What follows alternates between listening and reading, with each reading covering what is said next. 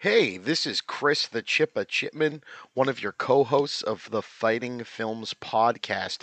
Just popping in here to remind you that wherever you listen to our show, liking, reviewing, sharing, um, just doing anything to share it with the community, with people on Twitter, on Facebook, um, just any of that um, really helps us out. It helps add us to the algorithm and it helps the almighty dark space that is the internet uh, see our podcast a little bit more and hopefully someone new will find it. So if you're looking for a way to help us out that's the easiest way you can. So get over like and review it on whatever podcast hosting channel you listen to us on. Have a good one The Fighting Films podcast discusses films ranging from G to NC 17 rated. The three hosts discussing these films are adults who will not hold back from using bad and or explicit language at times. With that in mind, this show is not censored, so please listen at your own fucking risk. Uh, also, a few additional claimers for this episode. Um, there is a small use of the R word, which nowadays here in 2021 is even worse than fuck. So if you're still using it, just fucking stop. It's not okay. Um, there are some stunts that shouldn't be performed without the supervision of professionals in both of our movies. Um, and Michael Richards has a secondary part in Problem Child. We here at the Fighting Films podcast absolutely do not share his personal beliefs on people of color and believe everyone is equal and should be treated as such. Um, we will probably talk about him here and there, but it's not a huge part, so it's great. Um, and it was way before the incident in question. Not saying that excuses him, but I wanted you to be aware. Welcome to Fighting Films, a podcast where three friends pit two films against one another that are similar to us in some way. Maybe they have very similar plots, maybe they share directors and themes, maybe they are an adaptation of a famous novel, or maybe there is just some personal reason for one or each of us. Either way, the discussion will be fun, so let's get those films fighting. I'm one of your co hosts, Stefan, the show creator, fun fact generator, and critical aggregate. And I'm Jess, your other co host, color commentator, conversation wrangler, and social media guru, which means we're on social media. We're on Facebook at Fighting Films Pod. We are on Twitter at Fighting Films Pod or podcast. Um, we have an Instagram and we have a Gmail in case you want to secretly reach out to us. And we have a Patreon. So, you know, if you like our show, if you want to support us and keep this going, you know, maybe toss us a buck or two. You know, either way, um, we're still doing the damn thing. So, Stefan, what movies are we talking about this week? We're discussing uh, one each of our childhood favorites Problem Child and Dennis the Menace. They both involved involve a quote unquote problematic and troublesome children, and they both uh, culminate in a kidnapping Oh, true. or attempted they're- kidnapping. Yeah. They're also both uh, adolescent boys. Mm-hmm. Um, they also have uh, mean girls in them. I had another Um, similarity I wrote down, and I Oh yeah. see if I can find it here. Um, they also have cranky-ish neighbors. Hmm Maybe maybe weird neighbors. I don't know. Not necessarily weird, but Slingshots. They both have that. oh, yep, they both have slingshots. Yep. Which they are strangely proficient with. Like these kids have really good aim. yeah, I, I never knew anyone who had a slingshot as a kid. Um, I think I tried to make them um with like a rubber band and like a tree branch, but Okay. like my branch was never like strong enough or like the Mm. rubber band faltered like something would happen like it wasn't it wasn't a good slingshot Mhm. i tried i tried a girl tried It ended No. up backfiring and hitting you in the face. uh not quite it's more like i would i would try to slingshot it and like it would fall out of the you know rubber band or like it would go like three feet or Mm. you know something stupid or like the branch would break or i don't even know Mm. or like there were times where it got like even comical like the branch would bend backwards like uh there's no dang good slingshot branches anymore i swear you gotta get them like custom made. I guess i don't know their their slingshots were pretty nice though they had them all taped up and everything Mhm. like those are like some professional specialty slingshots there Right. So Jess, uh, tell us about our first movie this week. Alrighty. So this movie is one of my favorites as a child and probably gets chalked up in that uh spot that I should not have watched this as young as I did. Um and that most most of us shouldn't one. have. Well, I mean, like the witches and like there's there's a lot of movies that like I see now and I'm just like, what is going on? What was my mother thinking? Mhm. and like that Santa Claus movie, I I showed you like what what is all this? It just it's it's wild. So I am talking about Problem Child. It came out in 1990. It is PG. I you like I like the question. I know, I know, and this and this was this was not like pre 1983 when the PG-13 rating didn't Nope. exist. Keep that in mind. Nope. Um, you know, I I was watching it and there's no like blood pooling. There's no real curse words. There's no nudity. There's you know, no over the top violence. So I guess it could be PG, but damn PG. Like, wow. All right. Uh this this movie came in at 1 hour and 21 minutes. Um and so to summarize it, um as I was saying to Stefan, um the the summary for Problem Child on IMDb is just a young boy is short of a monster. He is adopted by a loving man and his wacky wife. The laughs keep coming as this boy pushes them to the limits. Um, that doesn't say much about the movie. No. Uh, and then the Wikipedia page is very technical. It just says it's a 1990 American comedy film with the director and the stars. And that's that's not talking much about this film either. Um no. so this film, which if you haven't seen it by now, uh, I I feel bad for you, but I also just recently noticed that it has a zero on Rotten Tomatoes. Oh, I wanted to be the one to break that news. um, I I literally almost cried when I saw that. Mhm. I'm like, are you bloody kidding me? This movie isn't that bad. Um, or maybe I just have a really poor choice of movies. Um, but like, yeah, I I was going through movies this you know last week and I saw that this had a fucking zero. I'm like. mm-hmm. Are you kidding me?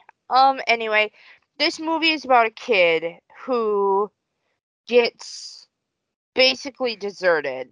Well, he gets left on a doorstep of a rich woman by his um his uh, biological mother and he does something and she basically just keeps going and the opening is this montage of him going from house to house to house to house and um basically we wind up where this kid is i don't know did they say he's eight in this movie He is about to turn eight.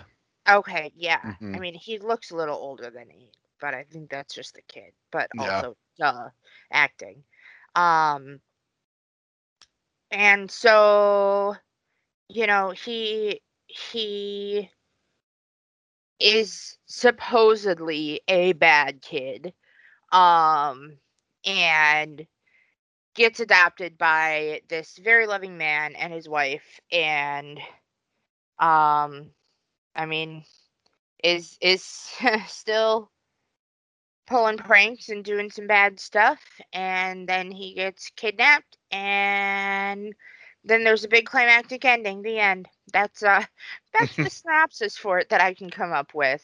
That's Uh, yeah, not bad. Yeah. So I'm gonna kind of roll through these notes pretty quickly. Mhm. Um. So this. Jess, I forget. So you you saw this when you were uh like a young kid. You said right. Um. Probably around like seven or eight. Yeah. Okay, yeah. So not long after it came out. Mm, well, I mean, um, yeah, yeah. So I mean, if I saw it when I was seven, that would have been like 1990. Right. So Right. Because Yeah. I I had I had never seen this movie until you showed it to me. Yeah. yes. and I I will say I I I'm not a fan. I'm not a fan. I did like it a little bit more on the rewatch. yeah, Mhm. yeah. I I was really surprised when uh you were like, "Oh, I'm just gonna watch it now," and I'm like. Okay, you had some defenses up when we watched it the first time. No, you need to rewatch it, give it a fair chance. Like I I watched Dennis the Menace for you. Like let's let's do this. Fair. Um so so my first my first note I have on here is do any parents live at these places that he keeps getting left on the doorstep to? Like he he's there and then he does something quote unquote wrong and then he gets shipped off by an adult in his basket that he far outgrows right. But in the entirety of this montage, there's literally no adult supervision until you get to the trailer park. Mhm. And and that's questionable. yeah, and that guy was an asshole. He stepped on his toy. Like, Mhm. what is he gonna do? So, um, two themes we're gonna find throughout this entire movie is uh most of the adults in this movie are assholes. Yes. Um, and a lot of Junior's pranks are retaliatory. hmm It and I actually um I'm actually going to do this a little out of turn. Um, but looking at our poll this week, we actually had a tweet from our friends at Geeks with Shields commenting on it. And uh, they said, Man, I'm struggling to remember Problem Child. Wasn't he just a dick? And it- honestly, no. You know, again, a lot of these were retaliatory. And that and that's the thing i'm glad you brought this up because this movie to me felt really like one reason i wasn't a fan is because it felt quite mean spirited and i'm not talking about junior Mhm. and and we'll get into that Yeah. And uh, Professor Harbinger, Harbinger, please let me know if it's a hard or soft G. Um, you said he was like if The Omen was a comedy. Um, again, still a little, uh, a little harsh for poor Junior.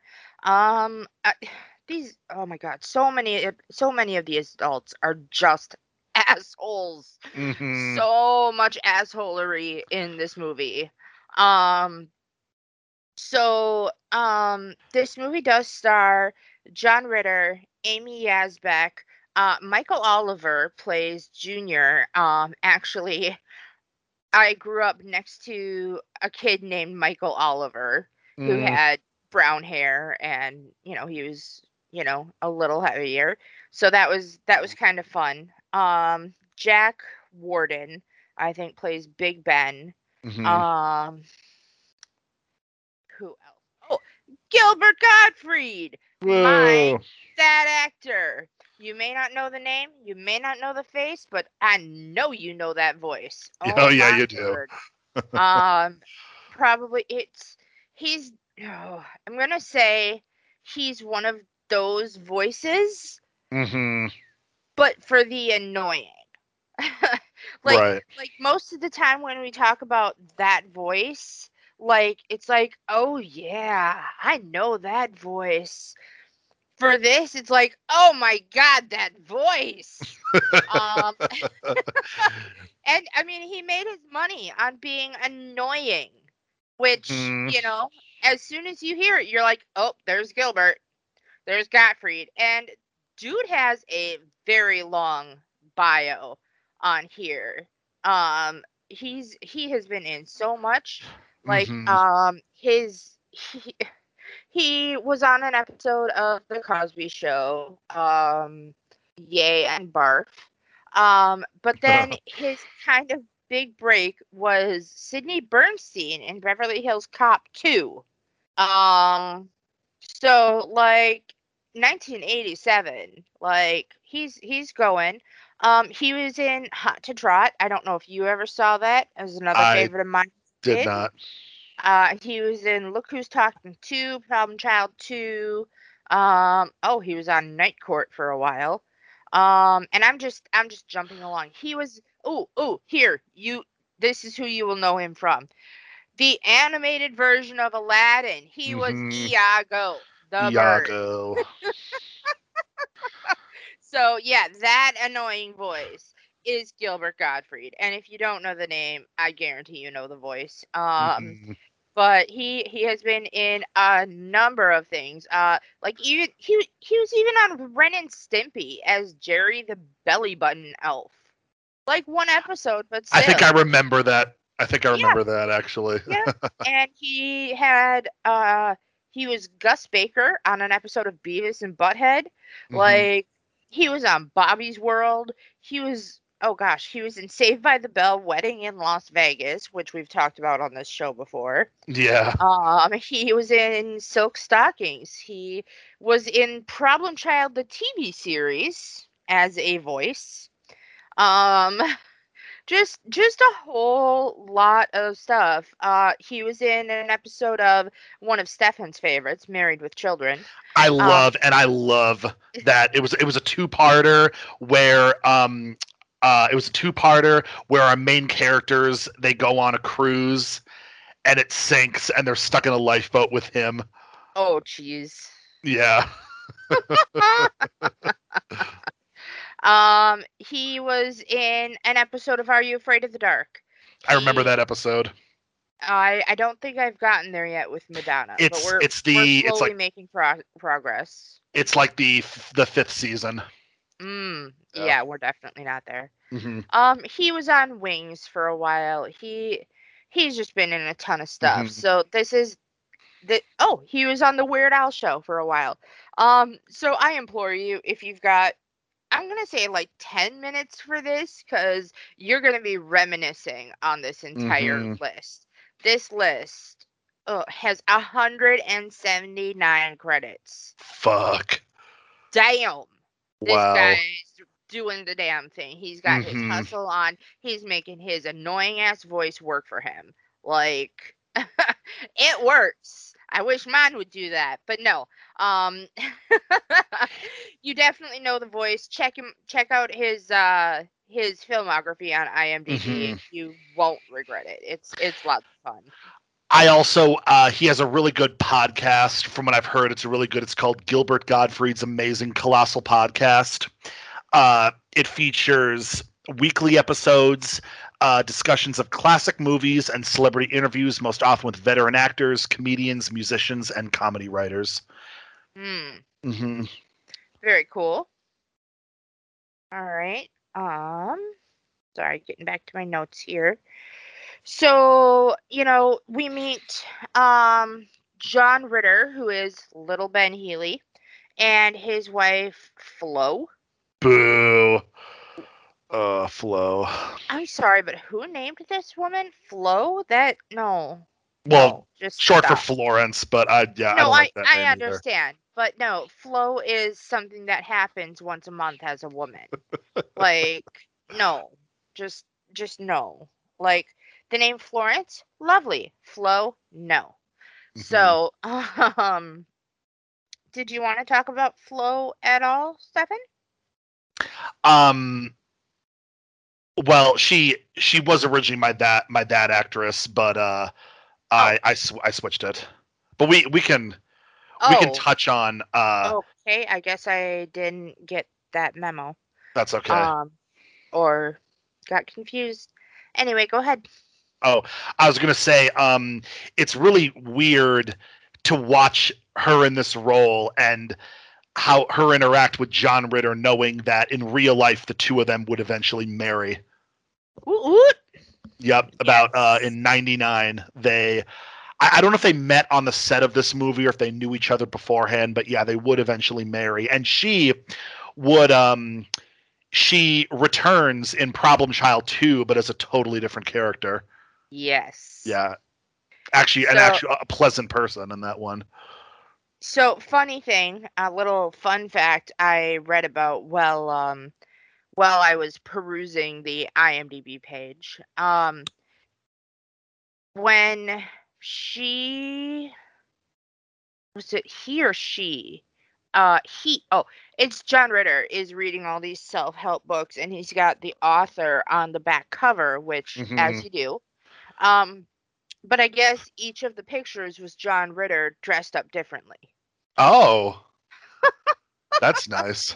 Yeah, so a little fun fact there. Um, obviously he's got a type and is attracted to Amy Yasbeck and Amy Yasbeck alone.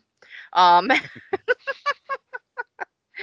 uh, so we are introduced to um, uh, little Ben Healy and Flo at this uh, this fertility doctor and they're talking about names and um, they're talking about henry as a potential name little ben wants henry which that's a great name i almost named my own son henry like My nephew is awesome. named Henry.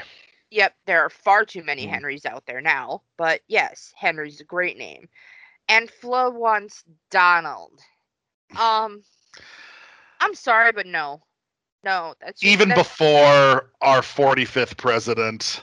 uh, No. Yeah. I wasn't even gonna gonna go there. Donald is a duck in a cartoon Mhm. with no pants. Like seriously, stop using the name Donald. It's not cute. It's not hot. It's not anything. Like it, Don, Donnie, Donald. No, seriously, just nix the name and move on. Just stop. Full stop. I knew s- I knew someone named uh, Donnie. He was the Oh, yeah. DJ at DJ at the nightclub that I worked at. I mean, he had a longtime boyfriend, so you know. Well, that's That's great. And I mean, yeah. it's out there. And I'm not saying Donald is a reflection of their character. Right. You know, I, I went to school with a Donnie, Donald, whatever. Um, uh, it just, it, it needs to go. Mhm. Um, yeah, it's just, it's, it's had its time. It can go. Um, uh, yeah. And so it just, like even even understanding the differences of these two right off the bat in wanting Henry versus Donald. Um just just even thinking about the names for me like Henry's kind of like a warm hug and again Donald is a cartoon duck with no pants. it like just just just even hearing the name just sounds obnoxious. And you don't know no offense, no disrespect to the Donalds out there but please don't pass it on. So, um, moving forward from that, um, we find Junior has wound up from all of these lovely homes with no parental guidance, um, at a nunnery, an orphanage, um, run by nuns, Mhm. and they hate him yes. like like they don't really talk about the stuff he's done and like the kids are the kids are okay with him but the nuns like hate him again Mhm. most of the adults in this movie are assholes even the nuns um and so you know uh junior doesn't like the food you know as kids do Mhm. and uh and he he gets this loaf of something for dinner as everyone gets and I, I- have a story about that in a sec. Just but keep going. okay um and he you know is flinging it around as kids do and especially and this is something i brought up uh, a little later but this kid has n- had no guidance in his life only mm-hmm. discipline. Literally, there's nobody along his entire upbringing that has shown him how to act and how you should be. And, you know, things like that. But everybody's quick to jump on him once he does something wrong. So it's like, where's Right. where's really the problem here? Like, i- is he really a problem child if nobody's teaching him the right way? Really? Hence, hence why I think uh, we should pitch this as an episode for uh, "Villain Was Right." I would- agree. Hey, Yeah. Craig and Rebecca, we love you. Yeah, yeah, great, great podcast. If you're if you haven't listened to it, Yes, I love it so much. I bought a T-shirt. Like, I- I'm all about it. It is one of my favorites. It is so funny. hmm Um, so you had a story about a loaf.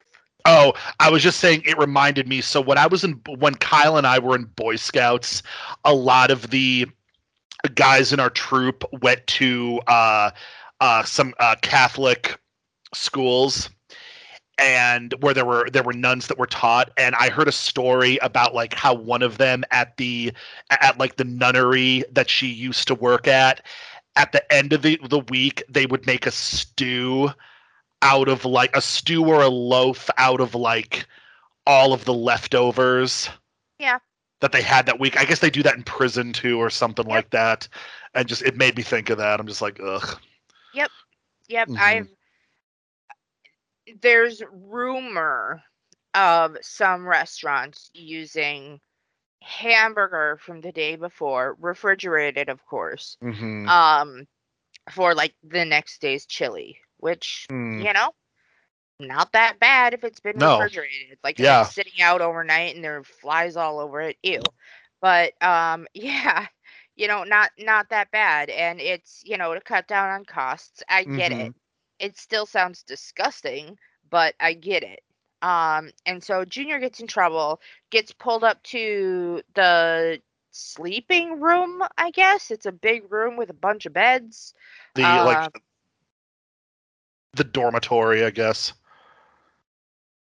I think that's a really nice name for it Oh, because that is yeah. a lot of beds in one room. true Um, but he, you know, he gets stuck in this room. He's supposed to be mopping and cleaning, and this other kid is going off with this suitcase, and he's like, "Oh, didn't you hear? I got adopted." Blah blah blah blah blah blah. And uh, so as soon as this nun and this adopted kid are out of the way, he throws the mop and turns on the TV because, of course, he's a Right. kid. Like that's that's what any kid is gonna do. Um, and there's this is where he first hears about uh the bow tie killer, who is Michael Richards' part. Mhm. Um, and that was supposed to be played by christopher lloyd we'll check off on that for later Yeah, I actually I actually saw a few names uh, on the list for that. But yeah, Christopher Mhm. Lloyd, which would have been um another similarity between Yeah. the movies. Um but I it's so funny with kids selective hearing.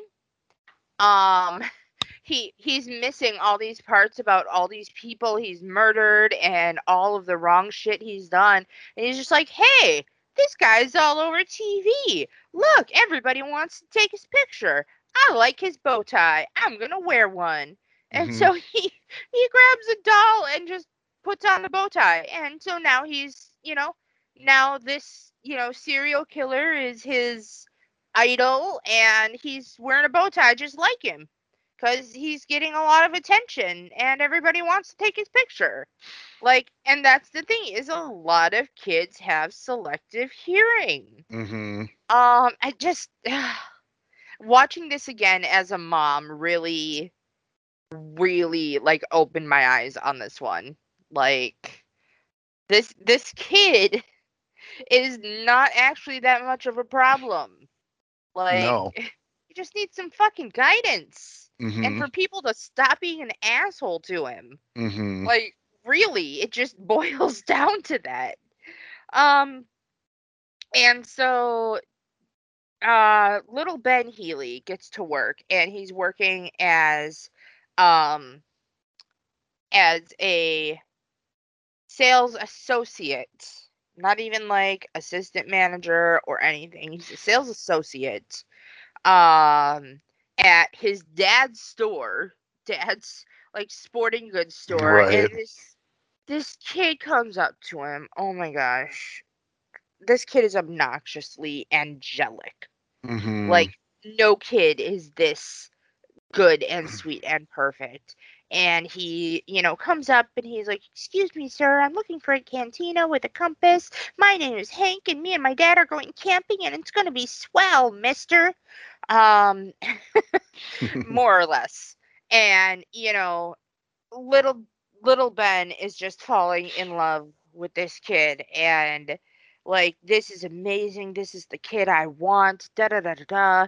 You know, kids are great. All kids are like this, right? Um, and the dad comes up and you know, hey slugger, did you find what you're looking for? Yeah, dad, this nice man helped me. Okay. So they go off and, you know, little Ben is just looking after them wistfully. Oh, you know, I can't wait to have that. And it's like, you gotta build that. Mhm. Like, that doesn't just happen. Like, you're not just gonna get a kid and they're gonna be like that. Mm-mm, no way. Um, I get I get a lot of commentary on how articulate and well mannered my son is.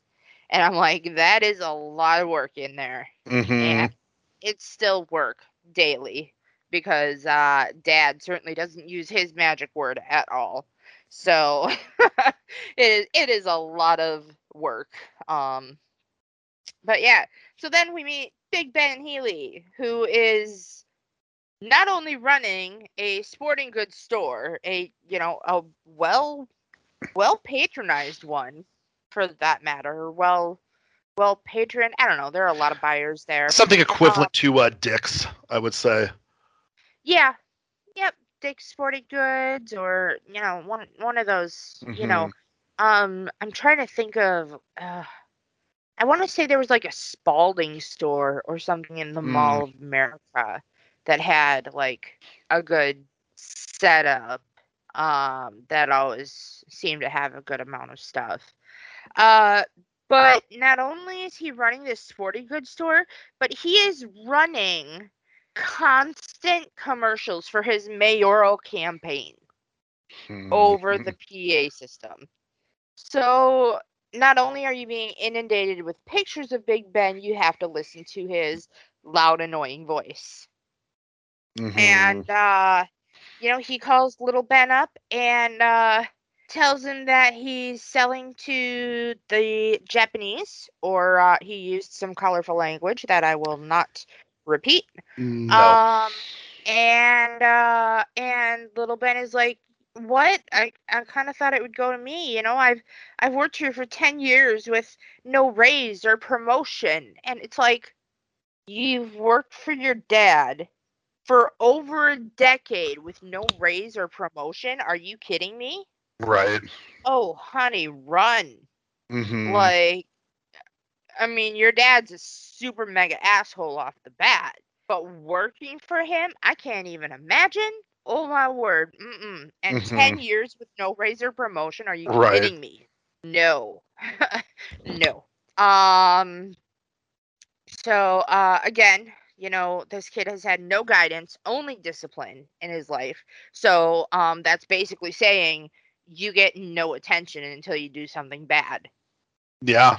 and that's you know reinforcement for him to do something bad because at least somebody's paying attention to him um now we do gilbert gottfried's character um who uh he gets called upon by the nuns to kick junior out of the uh orphanage Mhm. because they're sick of dealing with him which again only only uh discipline here um and at the same time we find out little ben is talking his wife into adoption because they find Mhm. out they can't have kids period Like it is not happening at all for them. The the, vis- the visual aid uh, the Oh my visual aid to drive the point home. Oh, this doctor is so inept. Like, just Uh, just stop touching the damn model. right. Like, ugh. at least you know you can point to it. You don't have to touch the thing and make it fall apart. Which I have to admit, I've done that before, and those models are kind of hard to put back together. yeah. They are. like I, I'm just, just stop. Just don't touch the anatomical models. Like that. Just that's just what it is. Um. And so Flo is watching, you know, the neighbors go over to a birthday party or a dinner, and she's lamenting how she wants a kid and wants to be part of the parent group, and da da da da. da. I want to be a mom too. I want to be invited to all these things, but she wants it for the social aspect, which Yeah. moms are really hard to fit in with. Like I think we've talked about this too. But Mhm. uh yeah, so little Ben being the awesome seller that he is, like spins it um into saying, "Hey, we could get a kid as soon as like this weekend." And we don't have to deal with crying or dirty diapers and we can sleep in on the weekend and yeah, this is awesome. Like we don't have to deal with all that. Like we can start with like a 7-year-old. It's perfect. Which, you know, the screaming and dirty diapers are very formative years, but I get it. And I'm glad that they're looking at adoption because not a lot of people do. There are way too many kids out there in orphanages, in foster homes. You know, if you get the chance, adopt. Like seriously. Um and one thing she said that oh, I wanted to slap her for is she said she doesn't want a secondhand kid. I'm like, Yeah. oh. Mm, Seriously, with how bad you want a kid, and Mm. now you're gonna say something like this? Ooh, woman. yep. Mm-mm. Mm-mm. And I understand it's just a movie, and I understand it was the line, but mm-mm. Like Uh, that that yeah. As as someone whose best friend was adopted, that yeah, that made that I didn't like that. Yeah, well, like I I know a number of people who have gone through IVF several times, and I appreciate if that's the choice you want to make, and I understand wanting your own child, but again, there are already so many children out there. Like, Especially older ones, because they're Yeah, less just- likely to get adopted. I really wish people would look at adoption hmm more first, I guess. Yeah. I don't know. I just, I mean, I don't know. Um. Anyway, so they go and visit uh Gilbert Gottfried. What is his character's name? Mr. Peabody. Thank you, Mr. Peabody. Um. And uh, he's. I noticed something that he's got the same filing system as Miss Hannigan. um, just just kind of piles of stuff and you dig through it until you find it basically um and uh and so they go in and um mr peabody being kind of slimy as he is uh talks them into adopting junior uh basically in saying the wait could take up to seven years or you could take this one kid you know?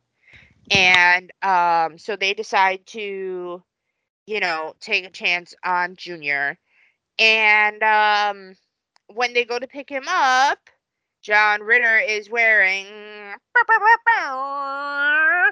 a boston red sox hat hi chris big shout out sorry you can't be here this week um Miss we you. miss you you're you're doing you're doing all the things like your life is making me tired, man. Um, but you're owning it, and uh, well And put. Well put, and I feel the same way. and I hope your hand feels better soon. Um, yes. so they uh they meet Junior and he they get him back to their house and um you know he's walking around and he's like oh look at all this expensive stuff i could break. Like Mhm. that's just what he sees. And then you know they take him up to his room and they're like hope you like clowns. Oh God. holy fuck. Oh my uh, what? Like where did they shop clowns are us Right. holy buckets like I wrote and I wrote my notes. Ritter should have known better because just the same year he was in the uh it the Yes, he TV movie. Yeah. yeah Uh, okay i i gotta say i know a number of people are scared of clowns and whatnot i am one of those weirdos that isn't one of them um same. but this I- room this room i would be It- scared of this room Like, yeah, I, I, I would I would want to torch that room too. yeah Yeah. oh yeah like again not scared of clowns but the only way to get rid of this room is to set it on fire and sacrifice it yes. um so uh this is when big ben healy shows up and they're trying to make this you know a big grand surprise oh hey guess what it's a boy but he's like eight um and big ben healy is showing his colors by being an asshole and a super Mhm. asshole at that. And he uses the R word, and he might even be a Democrat. Um, and- oh. oh, I just, I just fucking giggle. Yeah, well, Um, he clearly act. Ben's dad or Big Ben Healy clearly acts like the other party. well, I mean, just say that. he, Yeah. he fit the profile. We'll just say Yeah, he did.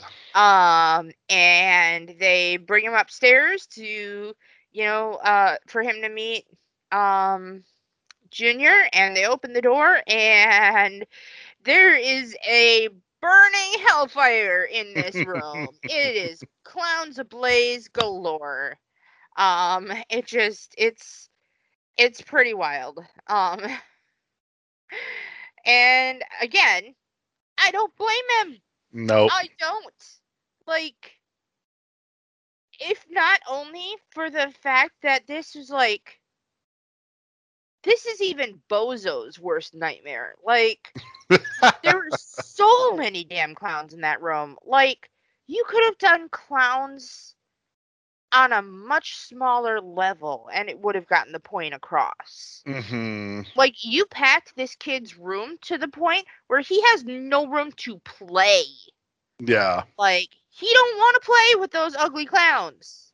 Like, no, I, I get the sacrificial fire. Um, I don't get him staying in the room to get smoke inhalation from it, but that's that's another story.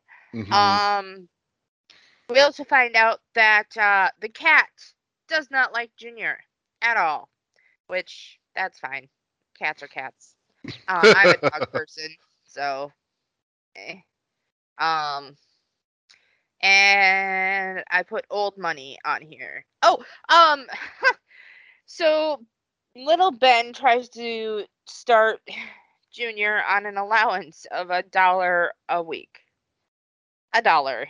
Um, hey, 30 years ago, that was $2 today. still, it, it ain't much, Yeah. but it is the older money before they switched it over. That was like super cursive and Mhm. baroque and really pretty. Honestly, I I kind of miss it. I understand why it was changed, but I don't know. It's it's still fun to see every once in a while. So that's why I call it old money. Mhm. Um and so um little Ben and Flo are on their way outside to something. Uh and they get stopped by a neighbor and get told that they're having a birthday party and basically the little girl is um not really bribed but her her birthday party is slowly being taken away until she invites this boy to her party. Mm-hmm. This boy that she doesn't know that just showed up on the block. Like, mom, I get you're trying to be neighborly. Um but again, y'all don't know this kid, Right.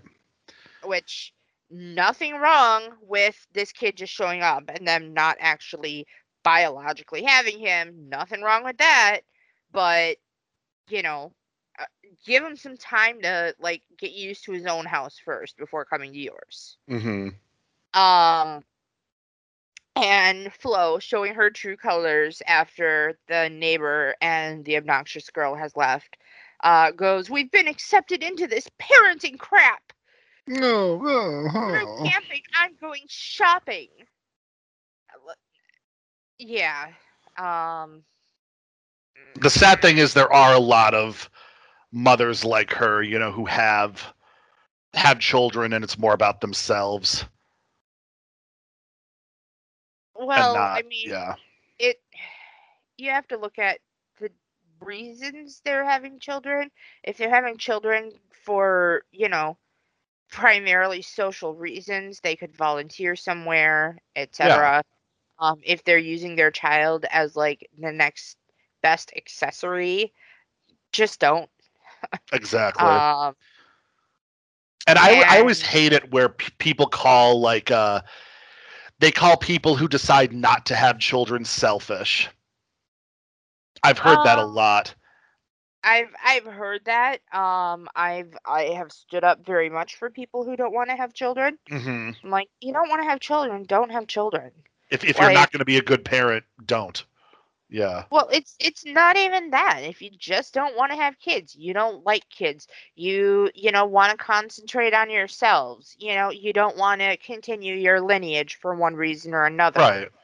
Fine. You know, don't have them. hmm It's it's that simple. And honestly, this this planet is way overpopulated. Like we could Mhm. stand to tone it down some. And I've I've definitely seen the things out there that are like, oh, you know, what about the population? Da da da. It's like, good. We'll bring it back down to a somewhat reasonable level. Right. Um, maybe work on that pollution and climate control thing. Maybe just a thought. Um, yeah. I digress. Uh, we then meet the uh, family neighbor who, or the neighbor family, um, who are very obnoxious. And they, uh, little Ben and Junior join them to go camping for the weekend. and okay, I, I have a question. Was the dad Dennis Dugan? Uh, I think so.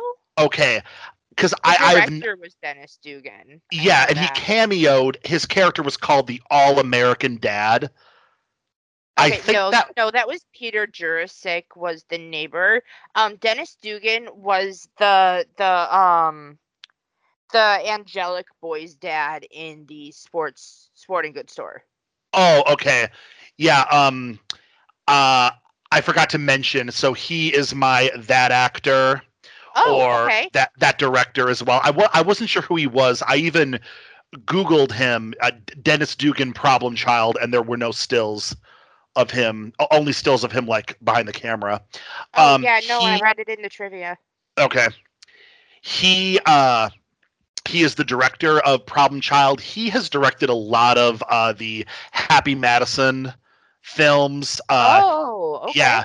He has been nominated for four Razzies and has won one. uh For he directed yeah, one quote unquote. He directed Happy Gilmore, Beverly Hills Ninja, Big Daddy. no, what uh, did he win the Razzie for though? Oh, uh, for two films in one year, just go with it, and Jack and Jill. Oh, ouch. Which Jack and Jill does suck, but I did like just go with it. Mm, I I didn't see either of them. Oh, just go with it is actually pretty funny. Okay. Um, yeah, so he did uh, Happy Gilmore, Beverly Hills Ninja, Big Daddy, uh, Saving Silverman. Throwback to an earlier Ah. episode. Yep. okay. National Security, The Benchwarmers. I now pronounce you Chuck and Larry. One of your favorites, You Don't Mess with the Zohan. Mhm. Grown Ups One and Two, and uh, Love, Wedding, and Other Disasters. I don't think I've heard of that. It's I have heard of that one. oh yeah, I don't know I don't anything about that. it, but I don't think I've. I don't think I've seen it, but I'm pretty sure I've heard of it. Hmm And he's also had cameos in a lot of uh of the movies he's directed, uh, and uh, TV shows. Yeah, just a lot, a lot of stuff. Uh, he he had a, a role in. Have you ever seen the, that werewolf movie, The Howling? Wasn't that with uh, Jack Nicholson? No, that's Wolf. Oh, Wolf is really good. You know, I don't think so. Yeah, I've heard of it. Like I remember the the cover art as a kid from 1981, the same year as another big werewolf movie, American Werewolf in London. Oh, he had a a starring role in that movie along with Dee Wallace. Mm. Uh, oh yeah, directed by Joe Dante. Yeah, who directed? oh, he was in Parenthood too, which is kind of what um Problem Child is parenting. Oh, he was on Moonlighting. He had a regular he had Mm. a regular role on Moonlighting. Uh, another show I should not have been watching as a kid. Mm, Uh, oh, he was in the New Adventures of Pippi Longstocking as Mr. Settigren. Okay, all right. Oh, he was in Can't Buy Me Love. That's pretty. Oh, and St. Elsewhere. mhm. Um, uh, he did an episode of oh a TV movie called Full House. Okay. Mhm. Um, oh, he was on Hill Street Blues for a while, or for about a year. Um, sorry, I'm just I'm going down his Yeah. uh his list here, kind of naming stuff that other people may have heard of. Um, oh, he did an episode of Columbo in 1976. Um, oh, TV movie Death Race. Okay. Uh, he was in an episode of The Waltons. Uh, he was in uh, an episode of Love American Style. He did an episode of The Mod Squad. Uh, he was in an episode of The Sixth Sense, the TV series, in 1972. Um, so yeah, he's he's been in a bunch. He's got like Yeah. he's even got 39 director credits. Like Mhm. dang. Oh, Trump surrogate boot camp video short, 2016. Alrighty, I don't even want to know what that is. right? Um, Yeah. he directed The Mullets. Uh, NYPD Blue. Wow. Mm. Um, Shasta McNasty. Uh, he did an episode of Ally McBeal. Uh, oh, hey, he did Beverly Hills Ninja. Um, wow, he's he's done a bunch. yeah. Uh, he directed an episode of Doogie Howser. Um, yeah, he even directed some episodes of Moonlighting. Pretty Mhm. cool. Yeah. Alrighty, sorry, sorry to steal your uh, director thunder there. No, it's fine. I'm sorry I didn't point him out earlier, but yeah, I didn't. I didn't. no, it's okay. I couldn't point out who he was. I thought maybe he was like someone in like a fan, like a fantasy scene or like an ad within the movie. I'm like, oh, American Dad. Hmm. Yeah, no, that was. uh Oh, did you find your canteen slugger? Yeah.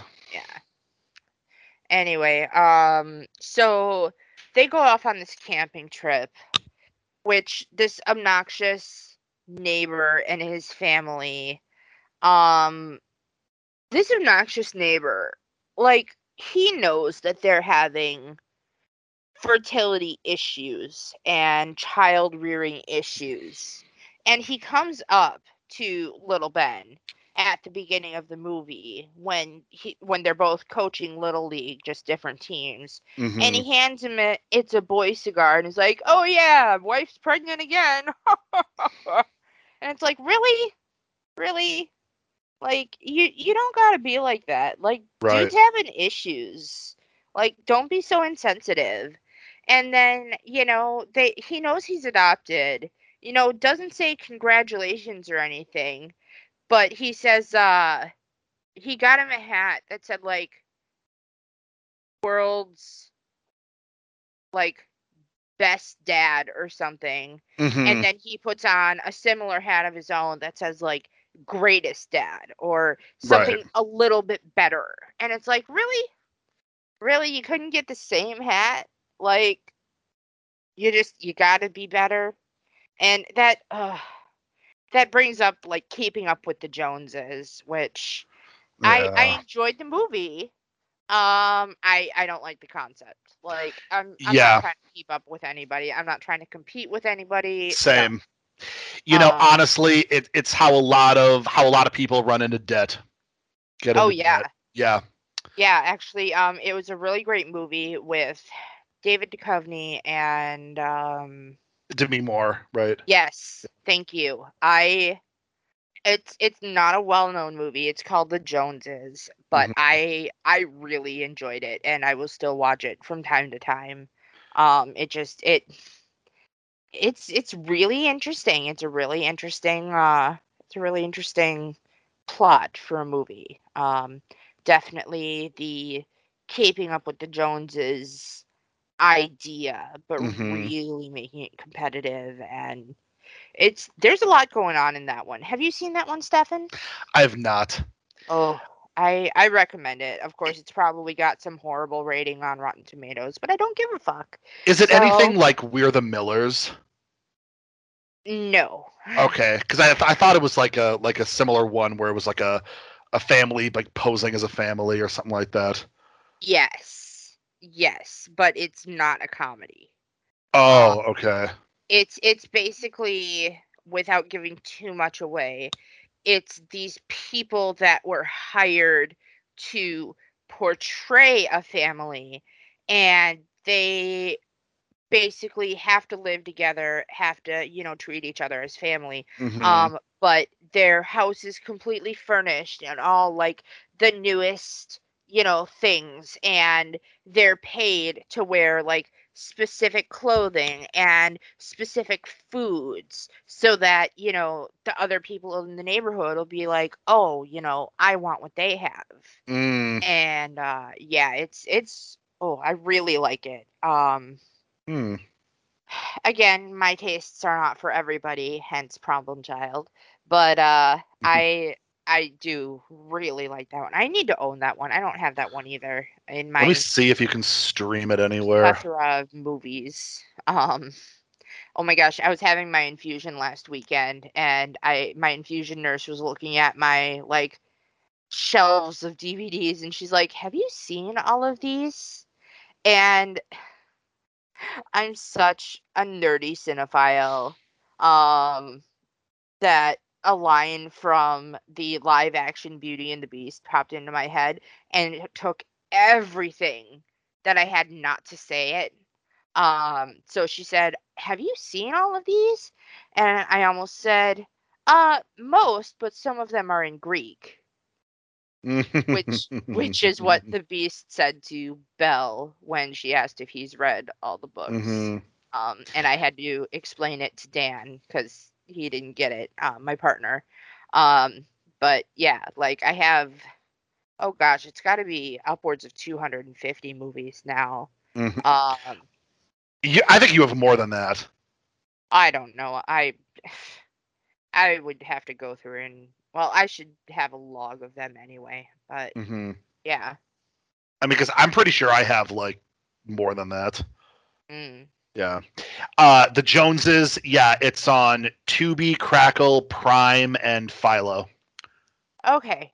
I think I'll Um, watch it soon. I again, I enjoy it. You may not, but I did. So, you know, if it's on those streaming apps, which most of them are free, you Mhm. got nothing to lose but a couple of hours. And what else are you Right. doing anyway? Playing on your phone? Watch it.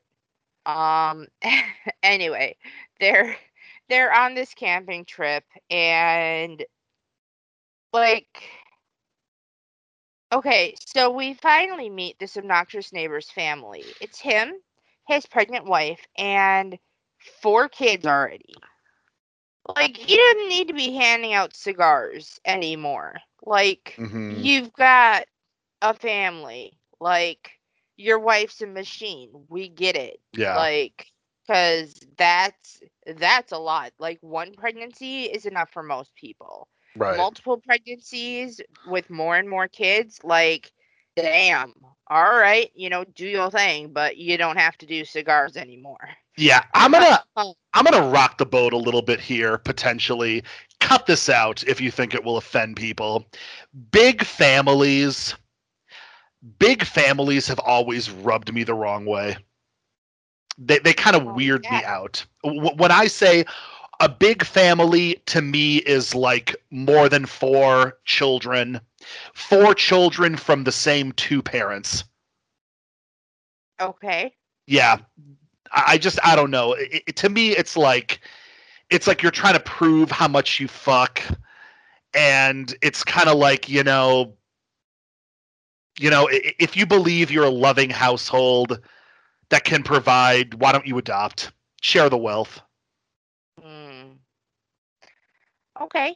Um, that, that that's just my opinion I I And- guess um and a lot of them a lot of them i found kids in, from big families they get kind of almost like like a minor cult mentality Yeah. especially if you homeschool your kids which is Oh, common yeah. in big families Yep. Yeah i mean it's yeah i just it's i'm i'm not a fan i'll admit that Okay. You know, no not a big deal. My Hmm. uh my grandma and grandpa had six kids. You know, my um, response to that is that was a bit that was a bit different of a time Okay. Well, I mean, again, you enjoy fucking, you know, and some people are extremely fertile. Like Mm-hmm. Sneeze the wrong way and they're pregnant. or they don't use Um, birth control Uh, What I'm saying is some people are extremely fertile. Like Mhm. you can use birth control. No there's no birth control out there that is a hundred percent. Just like the Right. um just like the COVID vaccine. None of them out there are a hundred percent, but you should still go get it to protect other people and not being an not be an asshat. damn um, straight But that being said, you know, I I wanted a big family, you know, um, but things didn't work out that way Mhm. in my case. Um, I've got one. what- We're good. Yeah Um, when you say a big family jess what what did you have a number in mind um, between four and six. okay Um, I, you know, I refuse to have an odd amount of children. Um, I still don't want an odd amount of children, and I have looked into fostering or adopting. You know, I don't want to go through pregnancy again Right. because the I as much as I enjoyed my pregnancy, which not a lot of women can say, um, it was the trauma of labor that basically disabled me. Um, Right. something went out of whack in my body and it decided to start attacking itself. Mm. Um, long story short.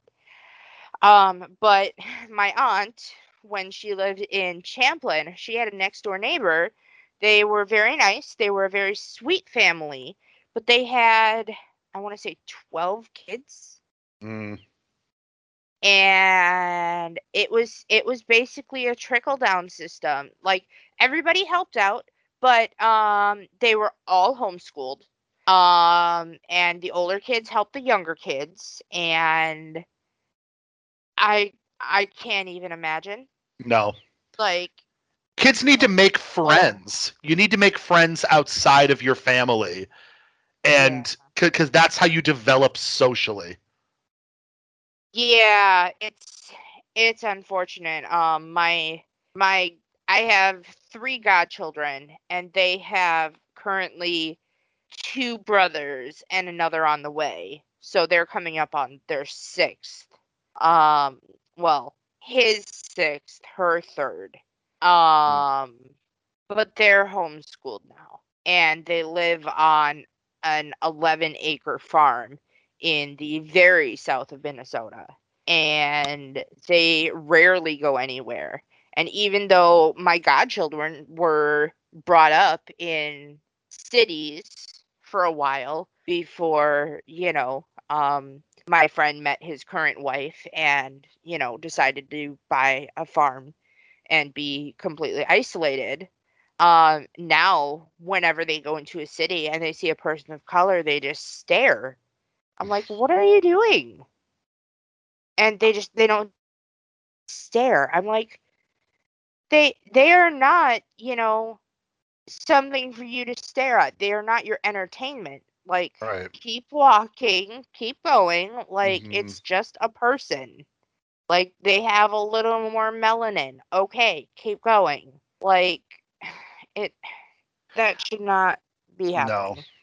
No. Um but anyway, we we got off on a tangent. Um but even these kids are assholes uh around the campfire and basically say, you know, this kid is weird, let's ignore him. And so I I actually have down that Junior is choosing to be villainous.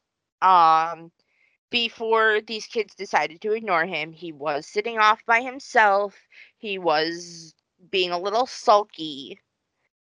But he also didn't walk over and try to make friends. He's just kind of stuck in this situation with quite honestly your first weekend in a new home and you leave that home to go camping with a bunch Mhm. of more strangers you don't know.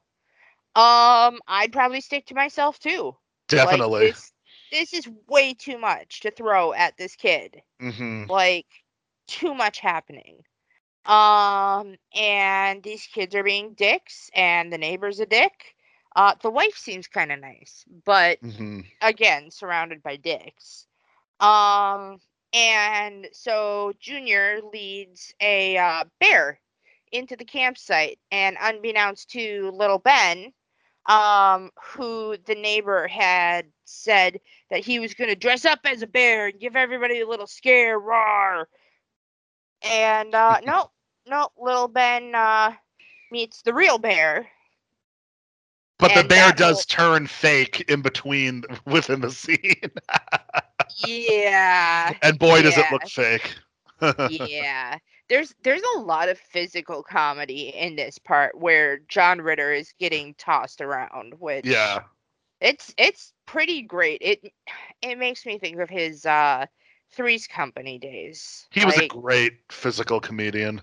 he was oh Uh, my gosh he just oh rest in peace like He went way, way too soon. yeah he did I want to really watch Oh. the um. There was like like ABC did some kind of a tribute to him recently.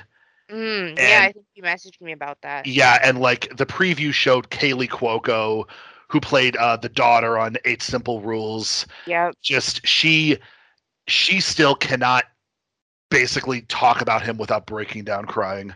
Oh, I can't imagine. Like Yeah. he seemed like an absolute sweetheart. I've never Mhm. heard anything bad about him. No, And when when he passed, it was so sudden. yeah, Like he was in the middle of, you know, taping this new show that was up and coming and you know, it had all these names on it and he was this, you know, well-to-do dad and it just it was out of the blue and it was heartbreaking hmm um just with how amazing of a person he was like i'm i'm getting a little verklempt here because he was so great um yeah, anyways rest in peace uh john ritter you are Yeah. still missed Mm-hmm. um anyway uh the live bear goes away and then neighbor bear comes in and honestly when he starts it looks like he's doing thriller um he's he's doing this thing where he's like roaring up to the side towards the car and then he's roaring up towards little ben and it it looks a little like thriller. And i'm like wow could you be more ridiculous? Mhm. and so you know um doesn't little ben punch him i think? Yes, yeah. I'm like good fucking good. Like you deserve it. Um so after this we uh oh after getting back from the camping trip we pass through another week and it's the birthday slash costume party in the middle of summer. Uh right. okay um i've got a september birthday so like i i wanted a costume party so you know i'm i'm kind of on the edge you know, and now here in 2021, we have decided that spooky season starts September 1st. I am all about it, so get your spooky on. Mm-hmm. But um literally the first costume we see walking into this party in this shot across the street is a very white, very blonde girl dressed as a Native American. Uh, 1990. Uh, and and it's it wasn't even like a natural Native American costume. It's like if Barbie dressed as a Native American. Yes, Like it was it was pink.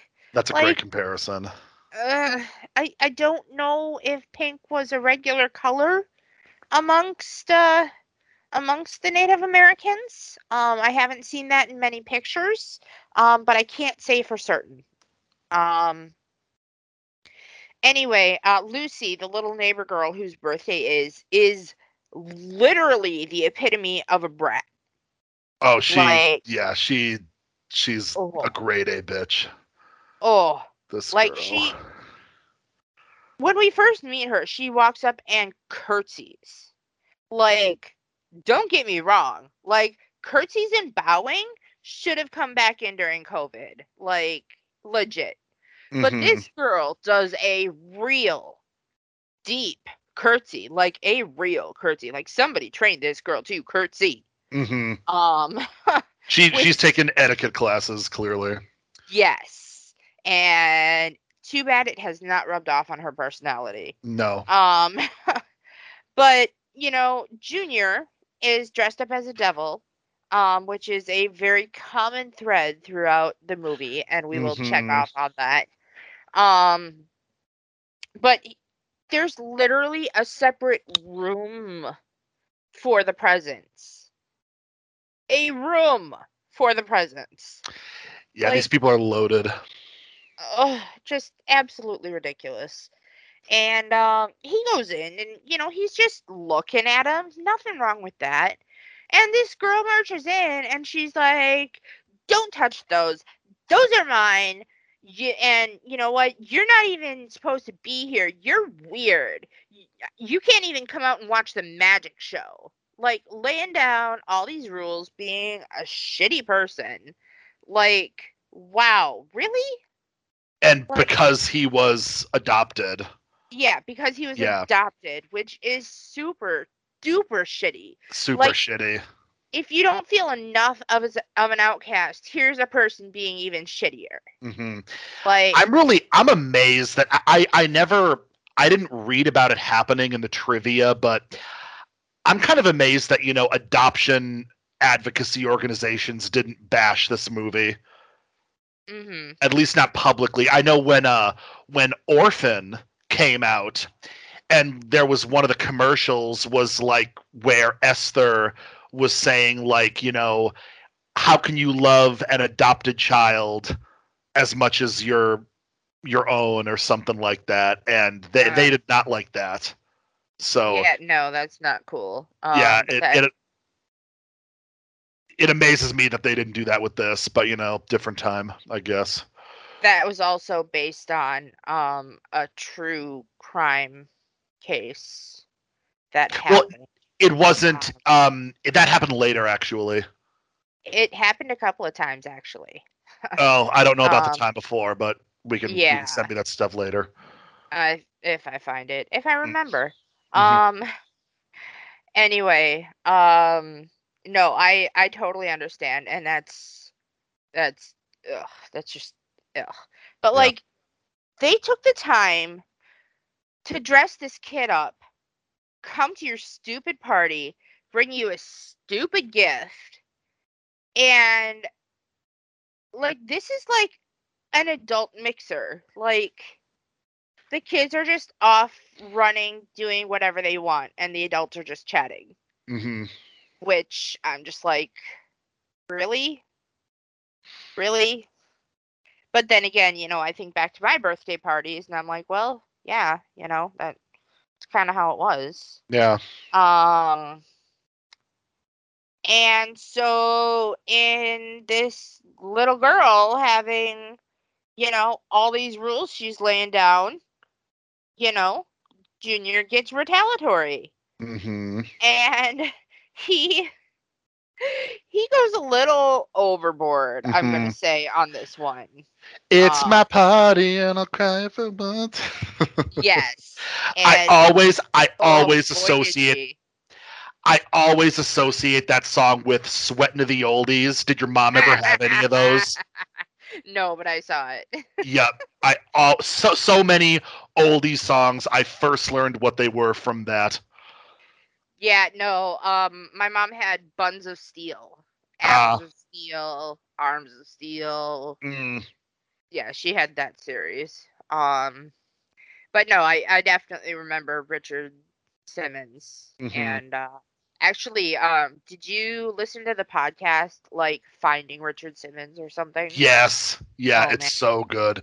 that was wild. Mhm. Um, but yeah, and so Junior actually, I'm gonna say he goes overboard on this one. yeah, I agree. Was a bitch, but calm down. Like Yeah. throwing her presents in the pool, fine. You know, um, putting a frog. What was it? Where did he put a frog? In like a, frog. or something. In the Huh? punch bowl. Oh, in the punch bowl. Okay, you know, I I get that. You know, um putting firecrackers in the cake. Okay, you're mad. I understand. I get it. I really do. Put the sprinkler in her room. Like that's not just to fuck up her toys. That's to put water damage in the house. Like hmm th- th- that's a little too far, Junior. Come on, Yeah. rein it in a little. But I also have on here: How are no adults seeing this? Right. No right. adults are seeing any of this. Lucy's having a meltdown. He's throwing presents into the pool, and like these aren't little presents; these are big ass presents. It had to have taken him at least a half hour to do that. It's Oh, like, yeah. yeah. and you know he's he's not just like walking over and plunking them into the pool. No i swear he had like a oh god what is the word? A trebuchet or something a, a present trebuchet to launch these gifts into the pool. I don't even know what a trebuchet is. um uh, i'm trying to think of the other word for it. Um in medieval times they had the arm that they pulled back and they countered it with rocks and they would use it to throw things long distances a catapult Okay, Um, yeah, all right, yeah. okay Sure. yeah so it's it's a fancy name for a catapult Mhm. um wow my brain is not coming up with the word um but yeah he is chucking these things and then like once you see the frog in the punch bowl.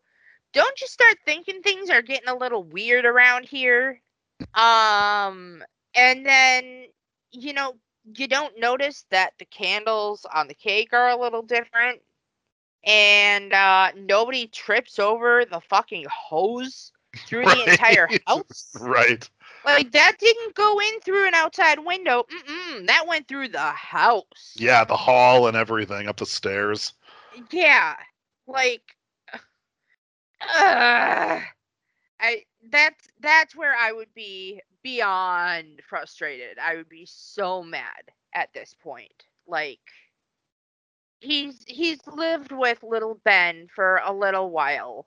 Um and little ben is trying to head off some of this behavior but if you know your kid can be retaliatory, you might want to check their pockets before sending them off to play with some other kids. Mm-hmm. Because kids are jerks. So, not saying, just saying. Um, and so after this, uh, you know, they they go home and little Ben um basically tells Junior to go up to his room and uh Flo is like, "Oh, you have to discipline him. None of this Mr. Nice Guy. Go go take care of it." And she hands him a hairbrush. And it's like, Are you kidding me? Mm, Like, nobody spanks anymore. Well, in the Well- 90s they did, yeah, but what did you get spanked with? hand. Hand? Yeah. Yeah, when the hand wasn't hard enough, I got a paint stirrer. Mm. So that that was fun. It, it was, and it was, it was pretty rare. I would had to have done something pretty bad to get spanked. Yeah, yeah. I just, you know, I watched movies like this a little too early. So, hmm oops. um and so you know little ben goes up and he's so angry and you know junior's just like you know please don't spank me da da da da, da. i'm not trying to be bad which mm, he knows when he is doing bad things hmm he also hasn't had much guidance the other way. Um and I know he's being manipulative in, you know, using the big puppy dog eyes and the oh please mister don't hurt me. Um but still like you need to take some measures to head off some of that behavior. Um like again, if you know your kid is going to go off to play with other kids and they have a retaliatory streak, check their pockets. Right. Disarm them. for for lack of a better term, basically, disarm them. Um I mean, they can probably do something with stuff they find, but it's going to be a little harder Mhm. um and teach them how to play you know teach them to be equal da da da da da um and little ben gives junior a prune from his pocket Mhm. um and I had to wrap my brain around this because it's a wrinkly old prune and it doesn't even have really any sentimental value except that his dad gave it to him and he's held on to it for so long. And I think he said it looked like a president or something. Um but he's like, you know, my dad gave this to me and now I'm giving it to you. I don't know why, you know, I kept it. It has no actual value or anything, but I just I guess I thought it was something special. Okay, you know. Um and they talked about um traditions, family traditions. And uh and I get it. You know, some family traditions should be honored, some family traditions should be buried. Um Mhm. and towards the end of this scene, Junior goes, What is he, nice or something? Yeah, he is. This is literally the first nice adult that this kid has encountered, and he is eight. Mhm. Eight years. And he has encountered one nice adult. I mean, just think about that. Think about Right. how many adults are nice to you when you're a little kid. Mhm. Like it just it's it's so hurtful and frustrating. Um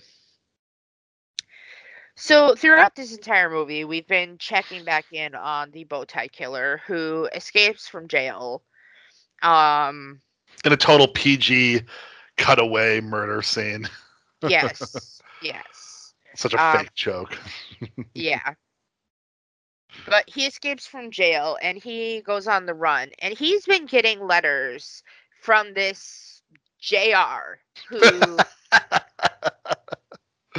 I know, love this. apparently he can't read on his own.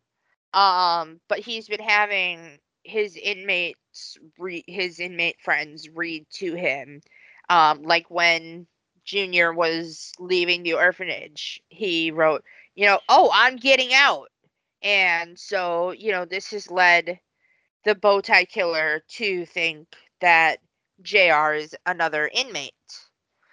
And so he decides to go meet up with JR. And so he's on the run and he stops at this uh this gas station and these police officers come driving through and he to get back out to his car um basically hides behind a sign for the Diablo Brothers circus um now as as I mentioned the devil is a uh is a pretty common theme throughout this movie Mhm. in referring to um junior you know and uh like you know um an inscription at the orphanage or on the orphanage wall stated that the devil is close at hand when a child smiles. Uh big ben refers to junior as the devil when he first sees him. He wears a devil costume to lucy's party and little ben claims we've adopted satan. Mhm. and uh you know the the icing on the cake is this poster for the diablo brothers circus. So I never put that one together. yeah well Yeah. not only you know in showing junior being quote unquote bad it is subconsciously hammering this into you Right. as you're going through the movie that this child is synonymous with the devil, which I don't agree with, but no. it is what it is. Um and so there's another baseball game um because apparently these are the only two little league uh little league teams in town. Mhm. Um, they, the kids, fucking kids, not just fucking kids, but fucking kids in sports. like- Mhm. like I was never a sports girl. I tried. I did try.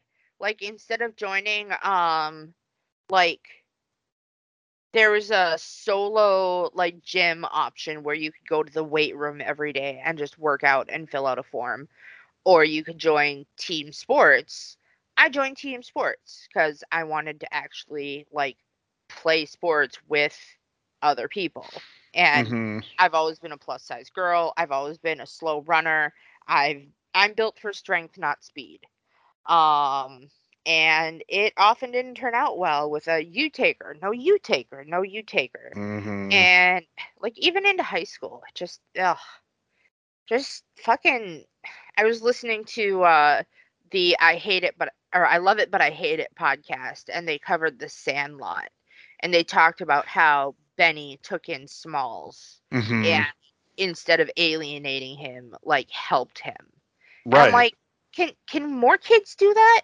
please um so yeah I've wanted to start listening to that podcast. yeah, Um, I I was unsure about it, so I picked a movie that I felt was kind of hard to hate on, mhm. um, as kind of like a dip my toe in. But Yeah. it was it was decent. Um, Mm. you know, it it actually won an award. I want to say like a month ago, uh, Hmm. for Canadian podcasting. Um, and one of the hosts on that is uh partners with Craig Fay on The Villain Was Right. Right. So, I mean, that's that's how I heard about it. Um, but anyway, back to Little League. Uh, basically, these kids are being dicks and making fun of Junior and his bow tie, and you know, striking him out and this and that. And he gets a hit, and uh, little Ben, te- little Ben tells him to run, and this turns into extreme baseball. So Junior takes the bat with him, and uh, every time he gets to a base, he uh, makes another hit and he gets another base. Um, except he hits kids. So again, retaliatory, like just, uh, um, and so after this baseball game, little Ben is fed up and takes him to a church. Basically, I don't know what they're going to do at the church, but um, he little Ben winds up in a confessional booth with Junior on the other side. And little Ben is just talking about how frustrated he is with this kid and how he thought it was supposed to be and he just he's at the end of his rope and he needs to return him. And uh, they go to return him for uh, to Mr. Peabody and they find out that Junior has been returned over 30 times. Three zero. That's how many families or couples or even single parents, which it's very difficult to adopt as a single parent. But that's how many times this kid has been given up on since he's been at the orphanage, not counting the number of homes he went through in the beginning. Like, no wonder he's the way he is. Like, right. holy shit. Like, can somebody, like, actually try with this kid? Please? Right. Like, can can somebody like see the issues here, the real issues? Like you're not going to get, you know, a golden goose when, you know, you adopt from an orphanage. You should expect some problems, you Right. know, because these kids have gone through a number of things in their lives. Um, and no kid is a golden goose ever no. um, if you want to be specific. It's, you know, years of, you know, teaching and love and a whole lot of stuff. Um, so when when little Ben finds out that he has been returned over 30 times, he's like, "No, I'm not giving up on this kid. Mhm. Everybody else has. I'm not." Which uh, I want to say this is what made him my MVP, but the ending makes him my MVP. Mm-hmm. Um, And just because it's he's John Ritter. well, that too, Mhm. but um, we will we will check off on that. Um, so Junior doesn't believe that they're not returning him, and foolishly they left the keys in the car. And this is where oh, this is where we find out that Junior knows how a car goes. yeah. Um, and he's too short to push the pedals and see over the dashboard. So why bother seeing over the dashboard at all? Just push the pedals and steer and hope you don't run into anything. right. Um, but in this whole while, well, little Ben is getting his car jacked by his adoptive son. He's still shouting out positive reinforcements. Like, if this isn't the dad Junior needed, then I don't know what is. right. Like, he's like, "Oh, look at you! You already know how to drive. You're doing awesome, bud." Like oh my gosh like he's he's trying to be you know he's trying to not be you know the asshole adult that this kid has dealt with his entire life but it's also like this kid just jacked your car like right. it just it's it's a little uh, it's beyond ridiculous this whole movie is ridiculous Oh yeah. so it just it's it's funny. I'm trying to see if it's in the quotes here. Oh, I guess there were two uses of the R word actually. I just saw that. You know, he's like, "Oh, hey, you know how to drive." And, "Oh, hey, you know where you know which pedal is which." And like just giving him all this positive reinforcement as he's stealing his car. Little Ben jumps on the hood. Like the kid can't even see you. So Right. it just it's it's funny um i again i love this movie um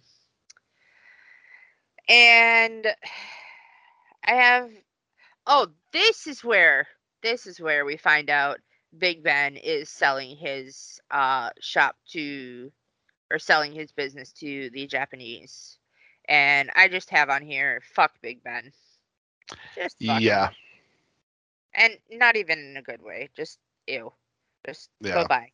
Go bye, Big Ben. Just go Mhm. go be disgusting elsewhere. Um so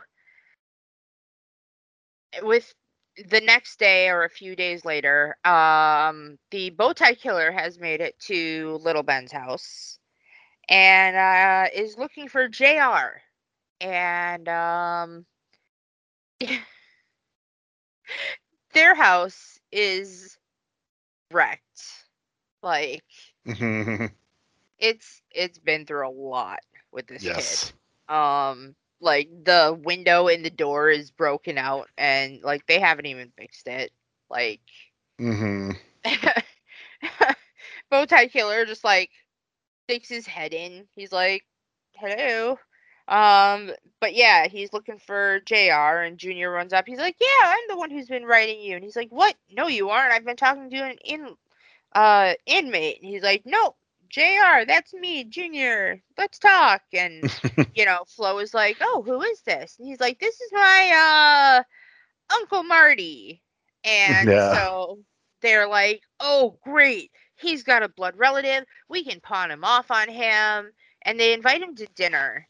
And did it say the bow tie killer has I don't know, was he he's been in and out of jail for like 11 years, I think they said, or he hasn't been yeah, in, in like 11 years something like and that. so when Flo goes out to the kitchen to get something, uh, he basically attacks her in the kitchen, and she attacks him right back. Um, I mean, they deserve each other. Uh, they do, but sexual assault is never okay.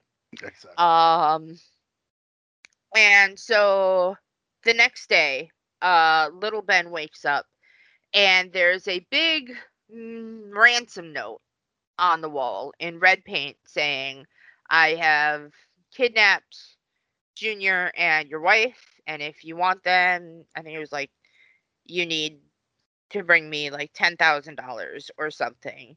Hmm And little Ben, he he had already kind of lost it. He he was kind of catatonic, and he just he could not fucking deal anymore. and with everybody gone, oh my god, I'm free.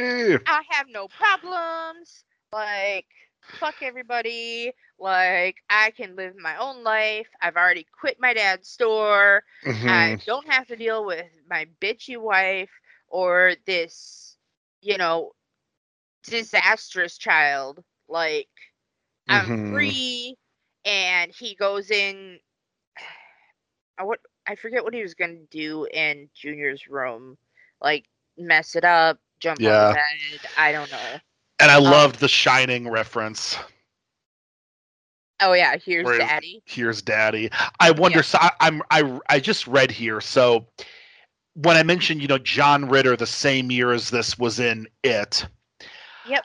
I wonder if he insisted on that getting put in because he was a really big Stephen King fan. Oh, And actually, prior to it, he had tried to appear in several different Stephen King adaptations. Oh wow. Yep. Okay, I didn't know that. hmm Okay, very cool. Um, but all of his celebrating came to a halt when he found the prune. hmm He had kept the prune. Yeah. Like this ridiculous, insignificant, dried out, nasty piece of fruit. He kept because it was special. hmm and he's like, "Okay, this kid, I I got something through to this kid, hmm so it's worth it. We got to keep trying." Um, and so he goes to his dad's store and says, "Dad, I need what ten thousand dollars or whatever," hmm and his dad is like getting ready to be in a commercial for his mayoral campaign. Yeah. And turns him down flat. He's like, you know, my wife and Junior were abducted. I need your help. Da da da. And Big Ben is like, good riddance. You know, good riddance. Get rid of them all. Da da da da. And goes on a whole big spiel. And little Ben is like, oh yeah, well, you know, why don't you tell people what you really think about them? And flips on the camera, which is all set up, which is left alone mysteriously. And uh, basically Big Ben goes on this big rant about how everybody in this town is stupid and he can't wait to get out of it and eventually winds up mooning the camera. So we get a nice shot of some old man butt and That escalated really fast. I felt like the whole thing. you know there's there seems to be a lot of pressure in politics and uh you know i i can see some frustration Mhm. um and big ben being the ass hat he is i can see him bearing his ass Mhm. so you know i felt it was very on par for the character um so little ben goes after um the bow tie killer because i'm not Mhm. going to say his name or his character name um and meets up with him at the circus um and he he basically filled a backpack uh i forget what was in the backpack or if we don't even see what's in the backpack. Um either way he goes to make the trade and bowtie killer grabs the backpack and junior and tries to make off with them both Mhm. and junior i don't know if it was junior that kicked him or it's it's been like a week and a half since i watched this movie It was Junior. uh, okay so yeah uh kicks him grabs the backpack runs off uh climbs up and does part of the trapeze act which hell yes that's Mhm. awesome um and is running away um and i think martin gets the backpack or they just start chasing the bow tie killer um because he still has uh Flo Mhm. um and they get in this car chase and uh little ben and junior are being shot at and they don't really they don't quite know how to respond to this. And little ben is like wait a minute you know how to drive. And so he puts junior down in the bottom to operate the pedals and wheel while Right. he is up shooting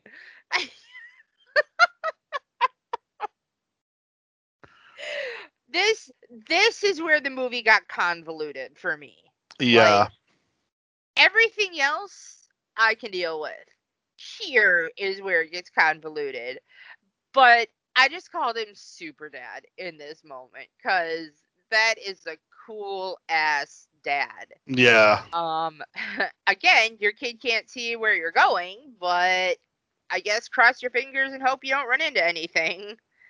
Um, so there's you know this car chase, and uh, they they get to like this spot, and somehow the trunk that the bow tie killer had put Flo in um gets tossed onto the back of a truck with some swine Mhm. and uh and so she's just on her way wherever who knows um hey maybe she got amnesia and came back in the second one I wonder. You should. We should do a head canon with we that. should Yeah.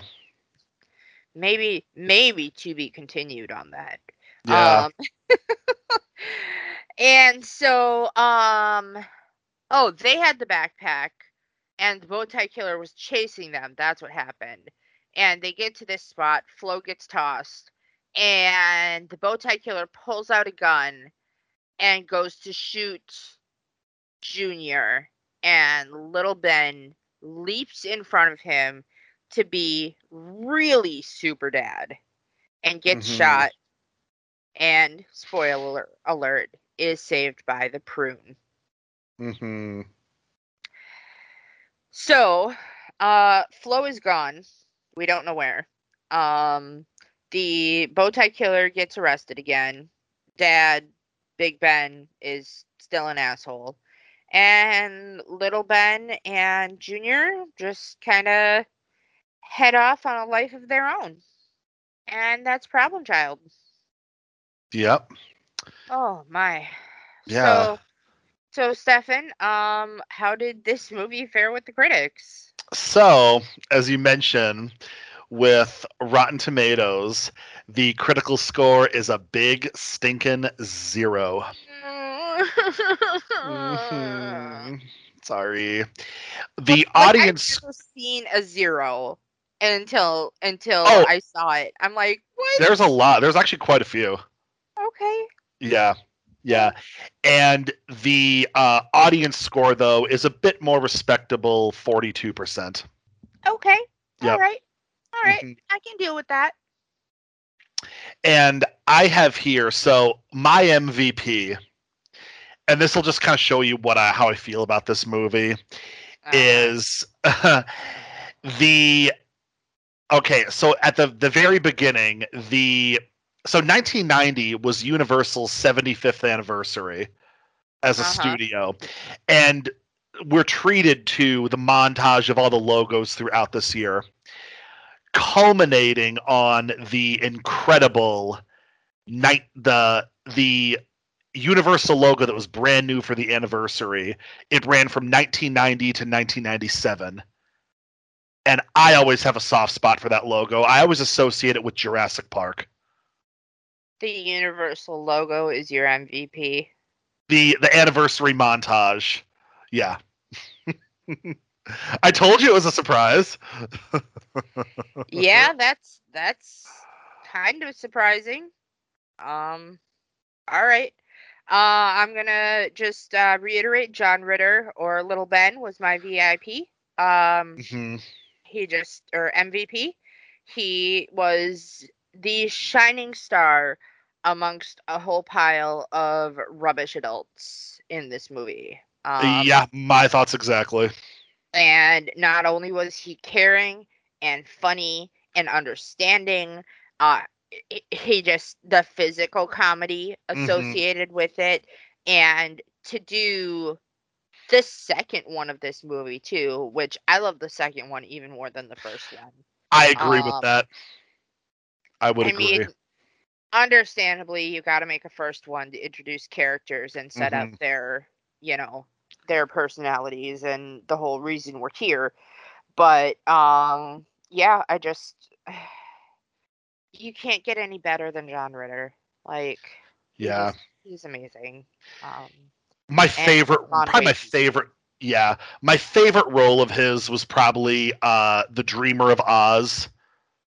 Hmm, it was oh my god 1990 was a huge year for him because he had Yeah. this it and that movie And that was it a was made kind for of like a resurgence for him yeah very much so oh my Uh, gosh he was on king of the hill Mm hmm Okay, he was Yeah. Eugene Grandy on King of the Hill. Um, he was in Bad Santa. Um, he was in Eight Simple Rules uh, until he unexpectedly passed away. Mm. Um, he was That episode is so sad. He was the voice of Clifford the Big Red Dog Mm, in the 2000 to 2003 uh, animated series. Well. Like uh, he he had a short stint on scrubs. Um he was on felicity for a couple of years. He oh his role on svu was really good. Mm, um he did an episode of tales from the crypt um what god which, which one was he oh I, Uh, i've seen that whole show i'm trying to think of Sheriff Jim Thornton in By the Fright of the Silvery Moon. So it sounds like he might have been a werewolf. a werewolf i i don't remember that episode i feel like i Uh, should Well, I feel like we should watch it. yeah Uh, it looks like he did an episode of Chicago Hope mhm. um, in 2000. He, oh wow, he did a couple episodes of uh, Touched by an Angel. It seems like everybody was on that show. Mhm. Um, he did a couple episodes of Ally McBeal. Oh, he was in Bride of Chucky. I forgot about that. I that's right. yes. He was he Oh was the, the he was Katherine Heigl's dad. Yes. Yes, I, he was the, a cop in that. I rem, I remember that. Yeah. Speaking of which, oh my god, the um the Chucky series on Sci-Fi starts next month with Devon Sawa. I'm so excited. I cannot wait to see. Um. Oh, poop. What's her name? Tiffany. Jennifer Tilly. Yeah, Jennifer Tilly. Thank you. Yep. Uh, I I got like Tiffany from Tiffani Amber Thiessen. I'm like, no, that's not the right person. No. Um, but no, more noticeably or more notably, if you have ever watched Buffy the Vampire Slayer, his role in one episode of Buffy the Vampire Slayer was phenomenal. Holy buckets. It was so good. The episode is called Ted. He played a guy robot named Ted Buchanan. Oh, oh, like if you ever want to see how good of an actor John Ritter was in one Hmm. hour, watch that. Buffy the Vampire Slayer. The episode is called Ted. Oh my god. Like and it's not a comedic part. It is not, which John Ritter was well known for his comedic Mhm. um comedic Another prowess, great- but A great uh, dramatic role of his, uh, Sling Blade. yes. Yeah, where he, Yep. he played a he played a gay man in there, and uh, Okay. He had a really good um. So for those of you who've never heard of Sling Blade, it's with a Billy Bob Thornton. He plays a uh, special needs man who gets released from prison and is like uh, doing a uh, like he's working at a, a grocery store, I believe, and I think John Ritter's the manager. I might have that wrong. I saw the movie a long time ago, and uh, they have a really good conversation. So before he kind of, I'm not going to spoil the movie, but before he does what leads to the climax, uh, Thornton's character has a good conversation with Ritter where he's like, you know, as a kid, I was taught, you know, that being gay was wrong and bl- and this was 96 by the way. This was like before ellen and all that you know before she came out. And he was like you know i thought it was you know i was told it was wrong but you know you seem like a good person so i think they were wrong to say that and just left him with that that was their final interaction yeah Okay. but but yeah ritter ritter was great in that movie he if he ever deserved an oscar nomination it was for that movie Yeah, yep. Um Yeah, he just he he was an amazing actor. Um Yeah. so Sling Blade, he was on an episode of Wings. Uh he was on Hearts Afire, which I've never heard of, but Nope. he was on there for like 3 years. He was on an episode of News Radio, which I love. Um he was in the movie North. Like oh, little Elijah Wood. like Um, everybody everybody was in that movie including um phil hartman's uh, murdering wife Oh, really? yes Oh, I haven't seen that movie in forever. So it's uh th- that is an iconic the roger ebert review of that movie is probably more famous than the movie itself Roger Ebert can suck an egg. It's it's a pretty funny review by the way I don't like reviewers, and Mm. with what we've discussed about Yeah. Roger Ebert on this show, I really Mhm. don't like reviewers. i mean he was a Um, failed screenwriter that's a fact so why is he reviewing movies? Well, like, they, they say those who can't do teach those who can't teach critique uh, can you hear how much my eyes are rolling? Like, i heard a clunk Yeah, I, I think they're in the kitchen now. um, he he went out. He before that he did Problem Child two. He did an episode of the Cosby Show because everybody did. Um, and you know everybody except that one guy on that show was great. Um, he was in The Dreamer of Oz, which you mentioned as L. Frank Baum. which is phenomenal Oh yeah, Phenomenal, made for- made for tv movie i'm not sure i know it was on youtube for a while Okay. i'll check the dreamer Um, he was in the original It as Ben Hanscom. Mhm. Um, he was in Problems Child, as we have mentioned. Um, he. I'm trying to see anything else that I would recognize notably. Um, oh, he was in Life with Lucy in 1986. i remember that episode he played Oh, yeah? himself yeah, Yep. Lucy Yep. Makes a Hit with John Ritter. hmm Uh, he was in Three's a Crowd as John as Jack Tripper. The short-lived Uh, spin-off to Three's Company. I was I was just saying he was on Three's Company for Mhm. oh gosh eight years. Yep, the entire Wow. run. Oh, he was on the Love Boat, which I didn't know, um, for a few episodes. Um,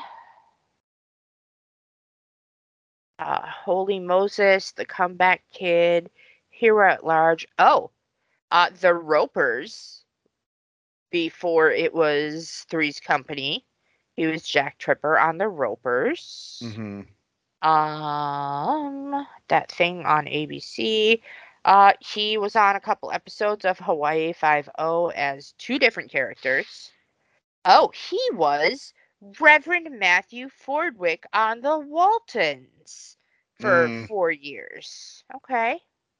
All right. Oh, he did an episode of Phyllis, an episode of Rhoda, uh, an episode of Starsky and Hutch, an episode of the Mary Tyler Moore Show, again as a Reverend. Uh, let's see. Oh, an episode of Barnaby Jones.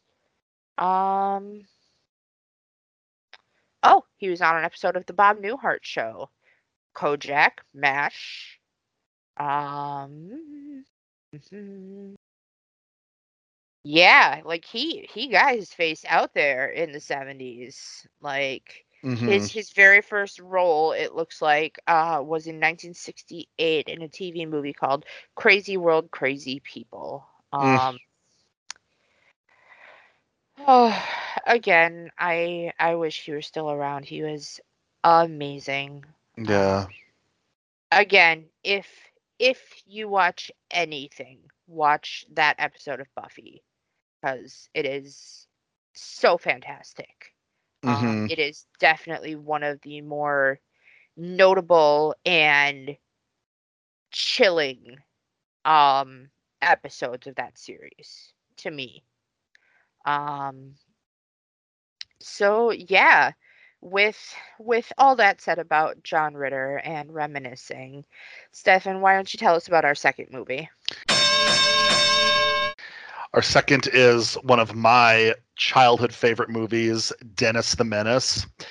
Uh, I it's based off the Hank Ketcham cartoon. Uh, pretty famous. They were for a long time the mascots for Dairy Queen, but they got cheap and refused to review, re- renew the rights for that. Unfortunately, uh, yeah. I first saw this movie.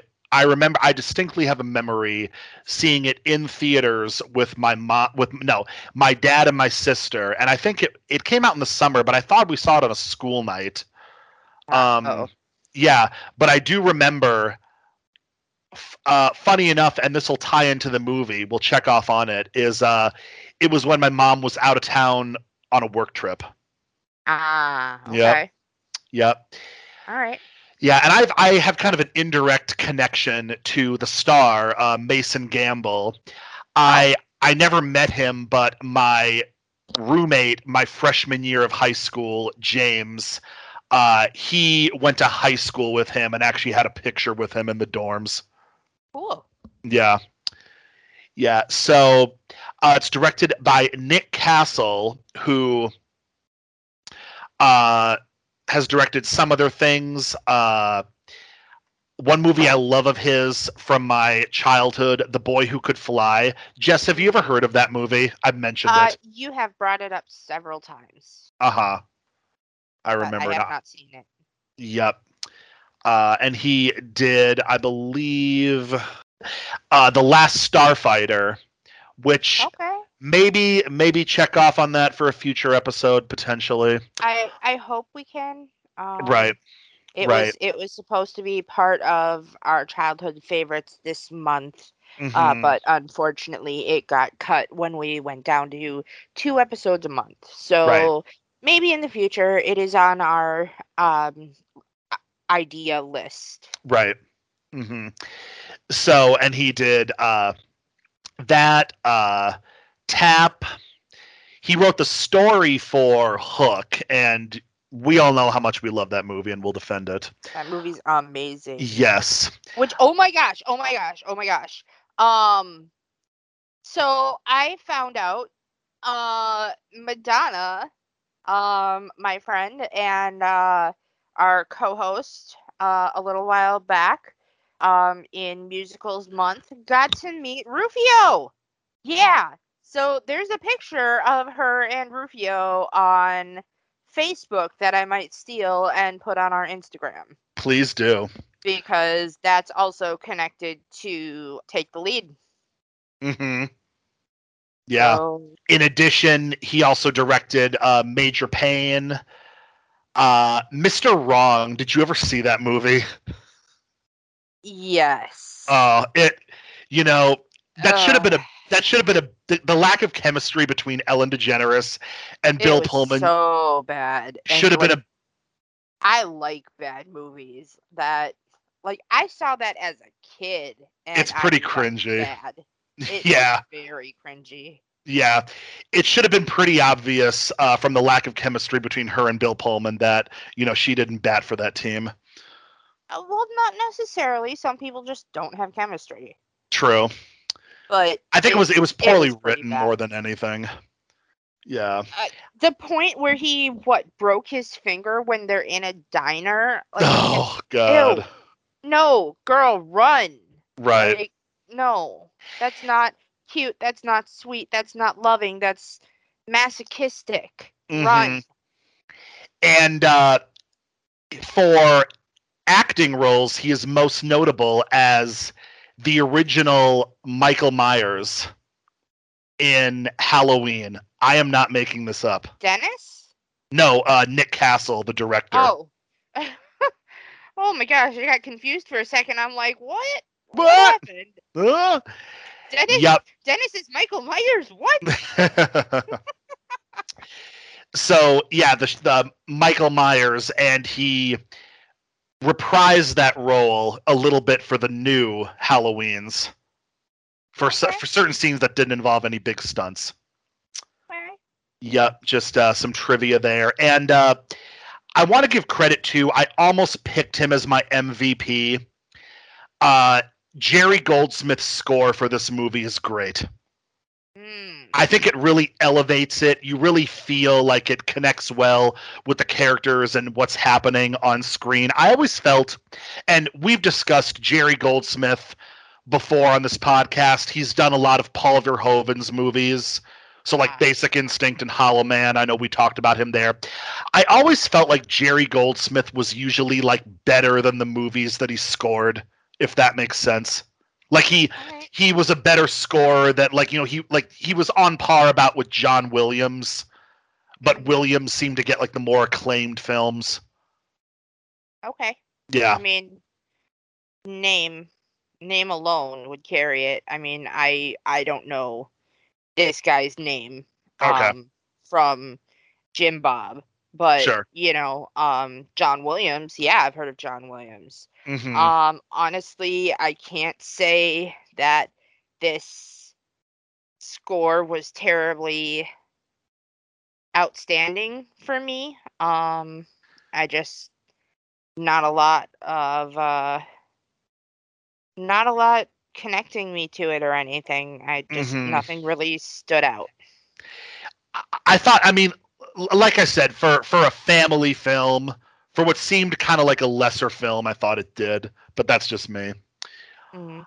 um so anyways you know we we open up with this uh this small town and of course you know suburban chicago because john hughes hmm uh yeah and i remember years ago when i saw this movie so i i watched i had this movie on vhs and there was one summer i think i watched it once a week i Oh, loved it mom was like you're watching that again Hmm. I'm like yeah and i remember asking her once like where does this movie take place and she's like i don't know california i don't know why i remember asking her that and Thanks, um, yeah.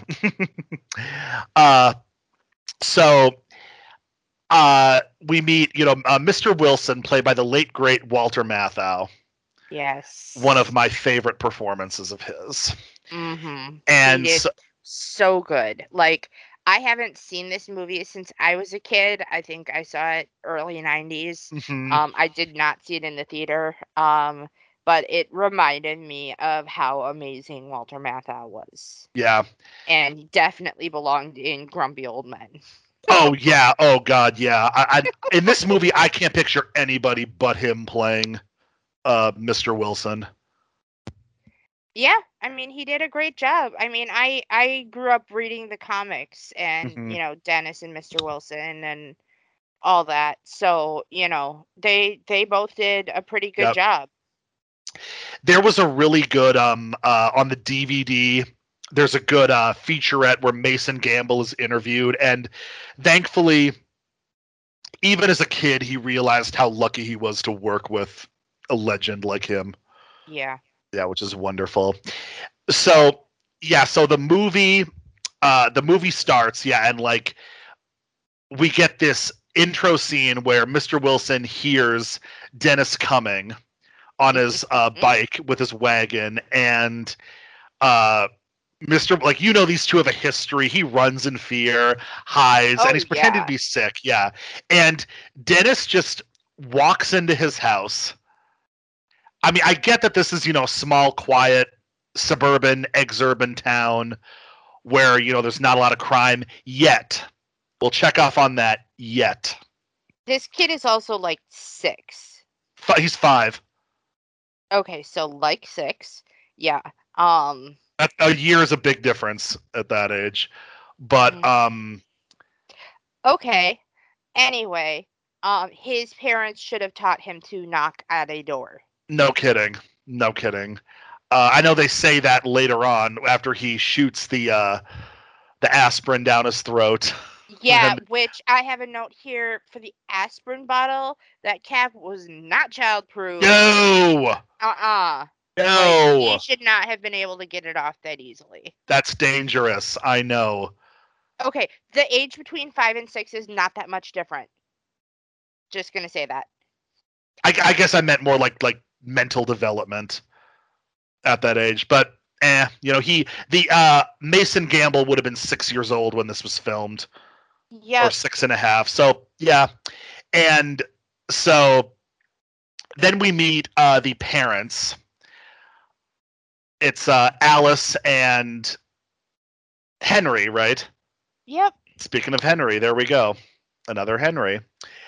Uh, and Lea Thompson. I remember a lot of people said Lea Thompson was her most attractive in this role. I've heard people say that. Ew, really? Mm. I don't. I didn't like I- that blonde. Did not suit her. Yeah. And She, uh was, she was really skinny. Like yeah, I super skinny. suppose. It was, it was kind of gross. Right. And so this exchange with them, I just, you know, where where, where Mr. Wilson's shouting on the phone. you can hear him.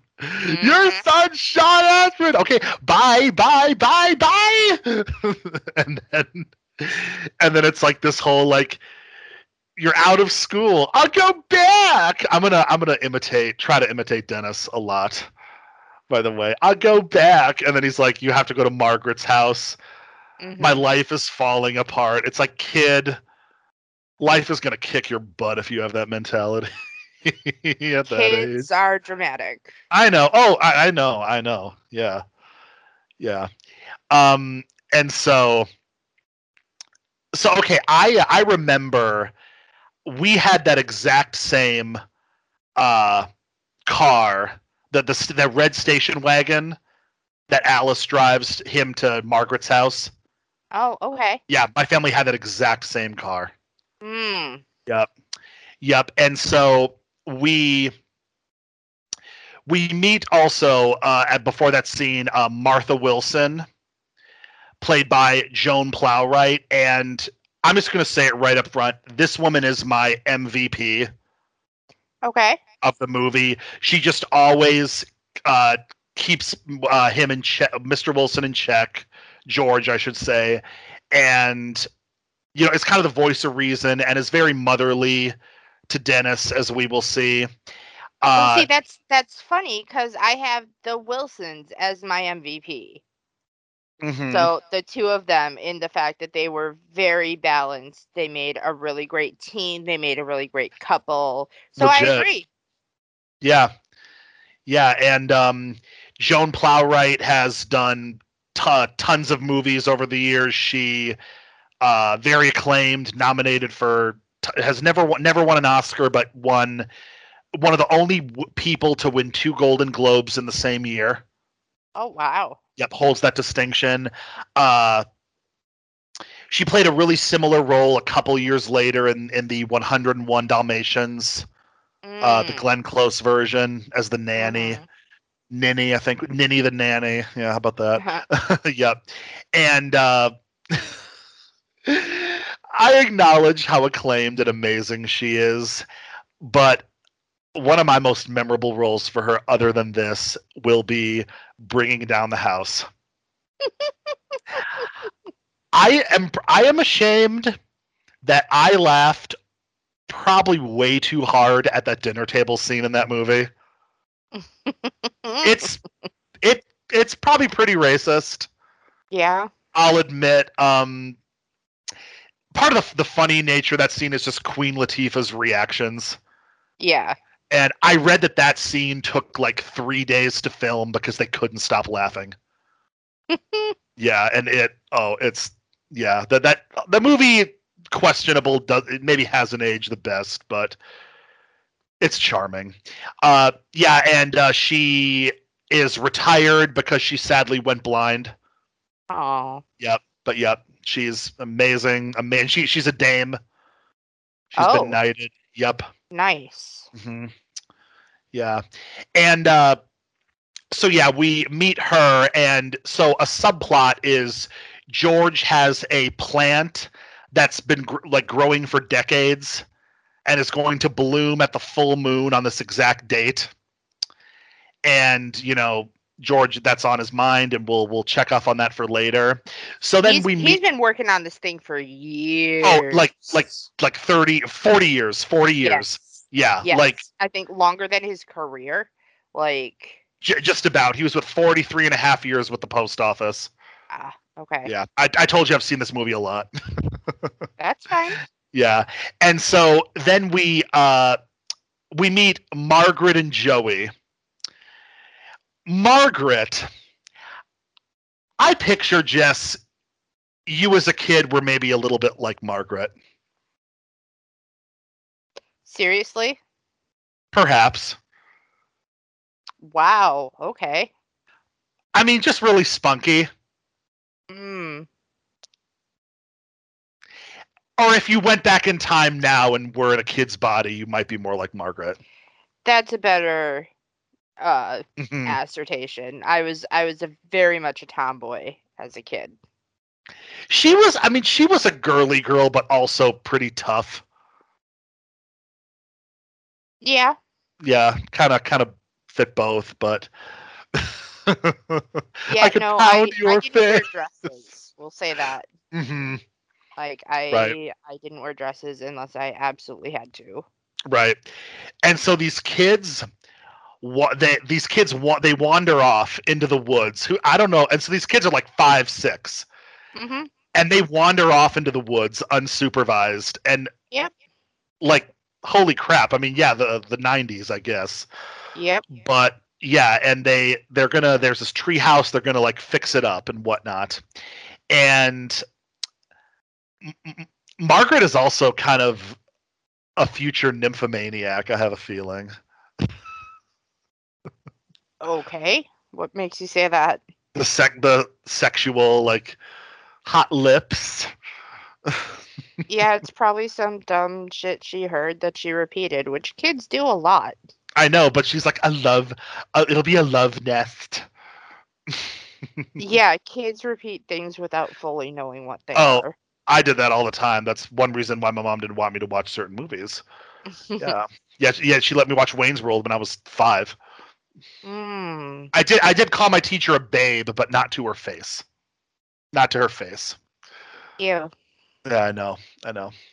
Um so yeah, that transpires and we get to the so we cut away again to the the meeting. So this is the the garden selection committee, and George has been his yard has been picked to host their gathering that year, and we meet uh, an elderly couple. You will recognize these two if uh, you saw Home Alone. Or listen to our episode of it. Exactly. I was going to say that as well.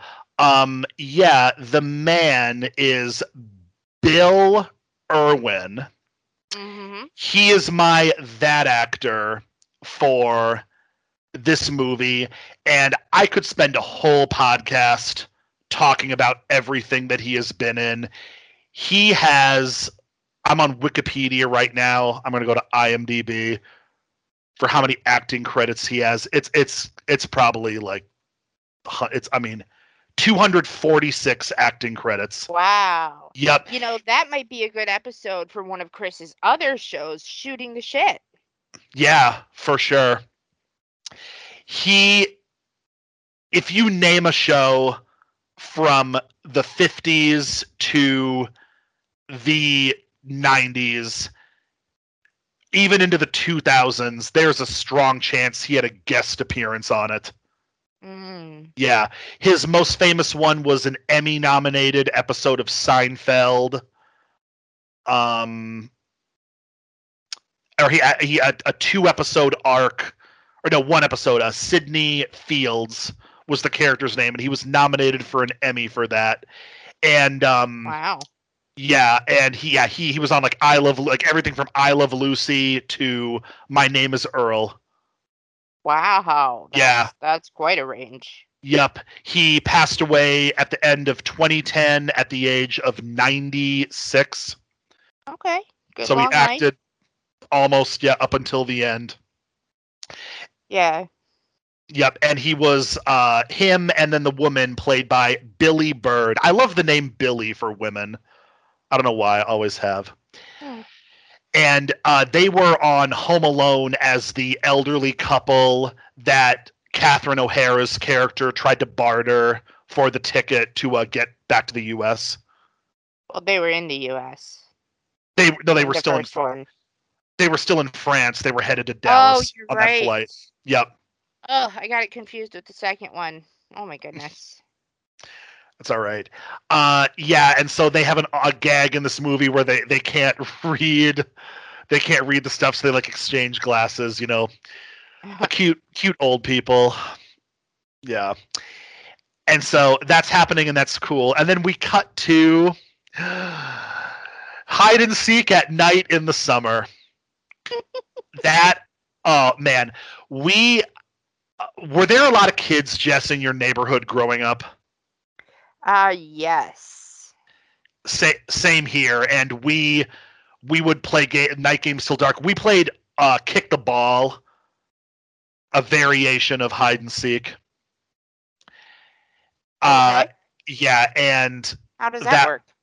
so you there's someone guards the ball and they count to 20 and people hide and people have to sneak and uh, kick the ball and if you do that you win but if the person Wow. sees you they say over the ball on so and so and then you lose and you have to come out of your hiding spot Oh. Okay. Yep.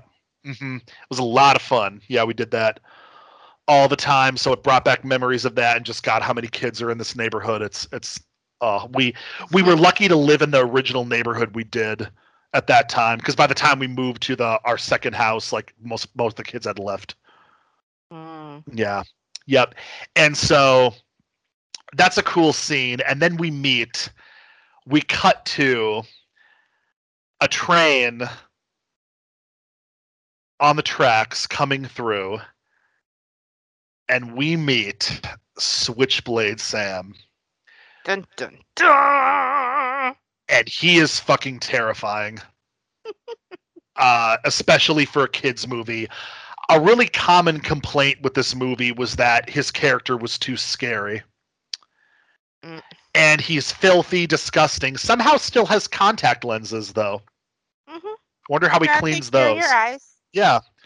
Hope he cleans them because oh that'll cause infection. Um yeah, and so Too worried about that. Right, right. And so he comes out and is going to set in on this town. Yep. And uh we trying to see where we're at here. So then uh and Tim Curry, by the way, speaking of terrifying, not like he he's played I mean Pennywise, of course, but Tim Curry was considered for this role. Oh, okay. I could have seen him in it. Yeah, I I read a number of people were considered for this role. Yeah. I love looking at actors and actresses that were considered for certain roles and you wonder like what if. Mhm. That's fun. Yep. And so uh we get our first I just want to say that this movie is raunchy at times. I know we talk about uh we mentioned how Problem Child was raunchy a lot. This movie is too. And here is one of those scenes. So they're taking they're going out to the treehouse to paint and you know fix it up. Mhm. And they are talking about how babies are created. and they get in a conversation about installing them in a woman's stomach and Margaret asks how. I'm like, hmm. All right. Cool. And that's not even the most sexual joke we're gonna get into this movie. We'll check off on What- that for him. what was that's their the- answer? The the belly button sticks out. Oh, okay. Mhm. And men have them so they don't look weird in bathing suits. Yes, I remember that line. Yes. uh way to reel it in, writers. Yeah. And so Sam is right by Sam is sets upon the kids and he steals Margaret's doll. And I was wondering as a kid, why would you take a doll? And yeah, it's okay to sell it. It's an ant- it's expensive antique, as she says. I love Joey's line where he's like, maybe a buried. I just love that line. I love that line. And so uh, Sam is kind of skulking around the town, and we uh, he takes notice of the local police. And you know, I, I guess I don't know, you know, because he he's hints, you know, you should leave, get out, and the guy and he's like, I'm not moving on because you know you stopped to give me the breeze or whatever. Mhm. And did you recognize that cop, by the way, from a, a big an episode of Family Matters? Um, he looked familiar. He was uh, Rachel and Harriet's dad there that, that they thought was dead, Oh. that they thought died in Korea. Oh, okay. Yeah, they actually had plot lines on Family Matters other than Steve Urkel. Yeah, and uh, I think he he also played uh, Martin Luther King in Oh, a, like a made-for-TV movie. I think. Yeah, I Mhm. probably I think I watched in school like way back in the day. Uh, yeah, and so you know he just lets this guy sulk around the town, and you know this he's spying on children. It's like this this guy is like a potential child molester here. You know, I mean. I mean, you don't know that. Yeah, I know. I mean, Don't he looks like by its cover. I know, but he looks like. I mean, he just I don't know, but yeah, I I know. I know. I mean, I've been judged before, you know, by how I Mhm. look and how I stare at people and you know, we've talked about that before on here. Anyways, so then uh we meet we meet Polly who's going to babysit for Dennis and she brings a helmet and is wearing pants cuz that was the advice told by her friend. And Jess, do you want to take away who Polly is? Polly is my main dad actor, um, played by Natasha Lyonne. Um, she has had a very long career. Uh, this Yes, is, she has. I was I was very surprised to see her because again I haven't seen this since I was a kid. Um, Mhm. she's got 113 acting credits to her name. Um, I, you know, I think I like her as an actor.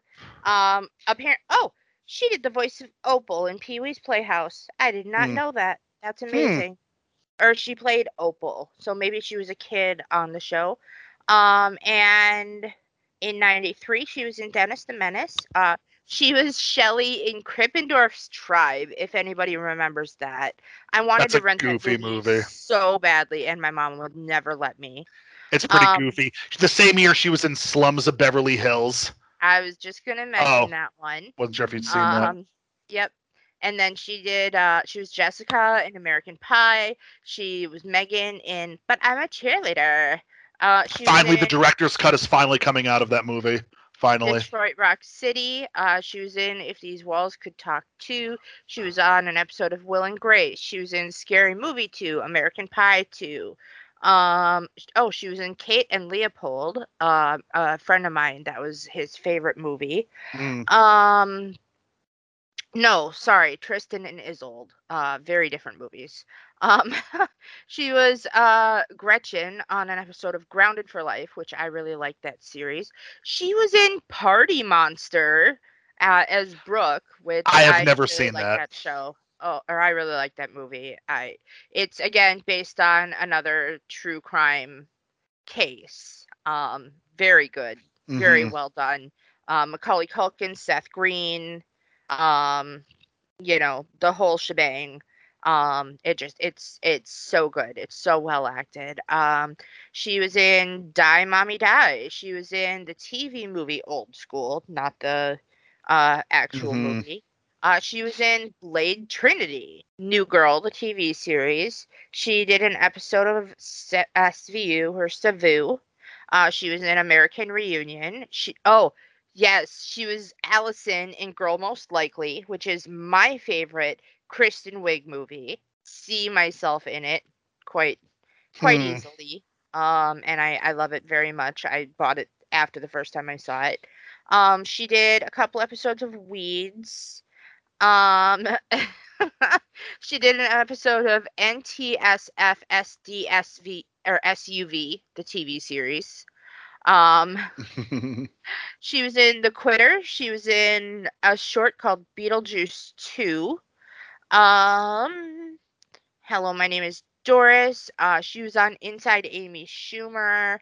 Um, she's been in a lot of stuff. Um, Mhm. And she she always seems to play kind of the same person, the right. jaded, sarcastic girl, which Yeah. you know, May- Maybe sli- slightly grungy and trashy, perhaps. yeah. Um. Mhm. Oh, it looks like she was on Portlandia for three years, which is Yep. great. That's a funny show. Do you Um, remember that Reese Witherspoon movie we saw that um Freeway?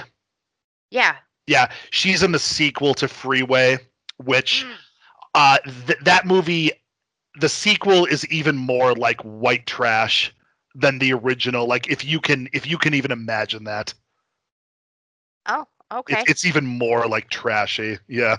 okay. Um, she was on Orange is the New Black as Nikki Yep. Nichols, which was so great. Um, she starred in the show uh, Russian Doll. Great show if you Nadia haven't watched it. It's coming back.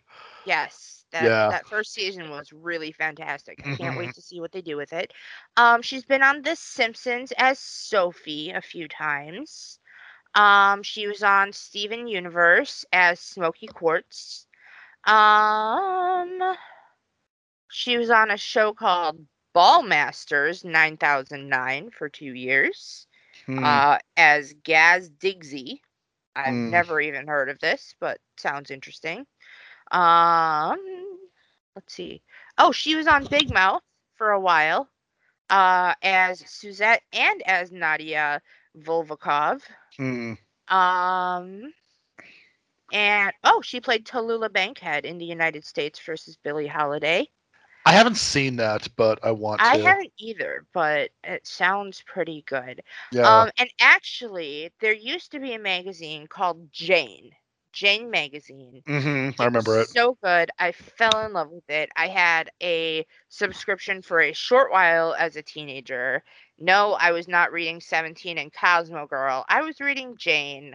Um, they they actually did a write up. Um, she had rented a an apartment in New York and I guess just trashed the shit out of it.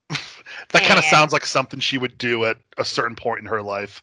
Yeah, there just Yeah. there were pictures and it was a full like two page article write up and it just was like wow. So like part of me like I like her acting, but then I'm like uh, really? I mean, she's So, she's had know. some issues with addiction. I mean, true, but Mhm. I just I know you can't believe can't always believe everything you read. Just I don't know her personally. I Mm. can't say anything about her as a person, but I enjoy her acting. Um, and my uh second um kind of honorable mention that actor is the incomparable Christopher Lloyd. Um, I I Mhm. really don't have to say much about him because his Nope. name's enough about himself. Um, he is amazing. He is still acting. He still looks like himself. Um, it's it's pretty awesome.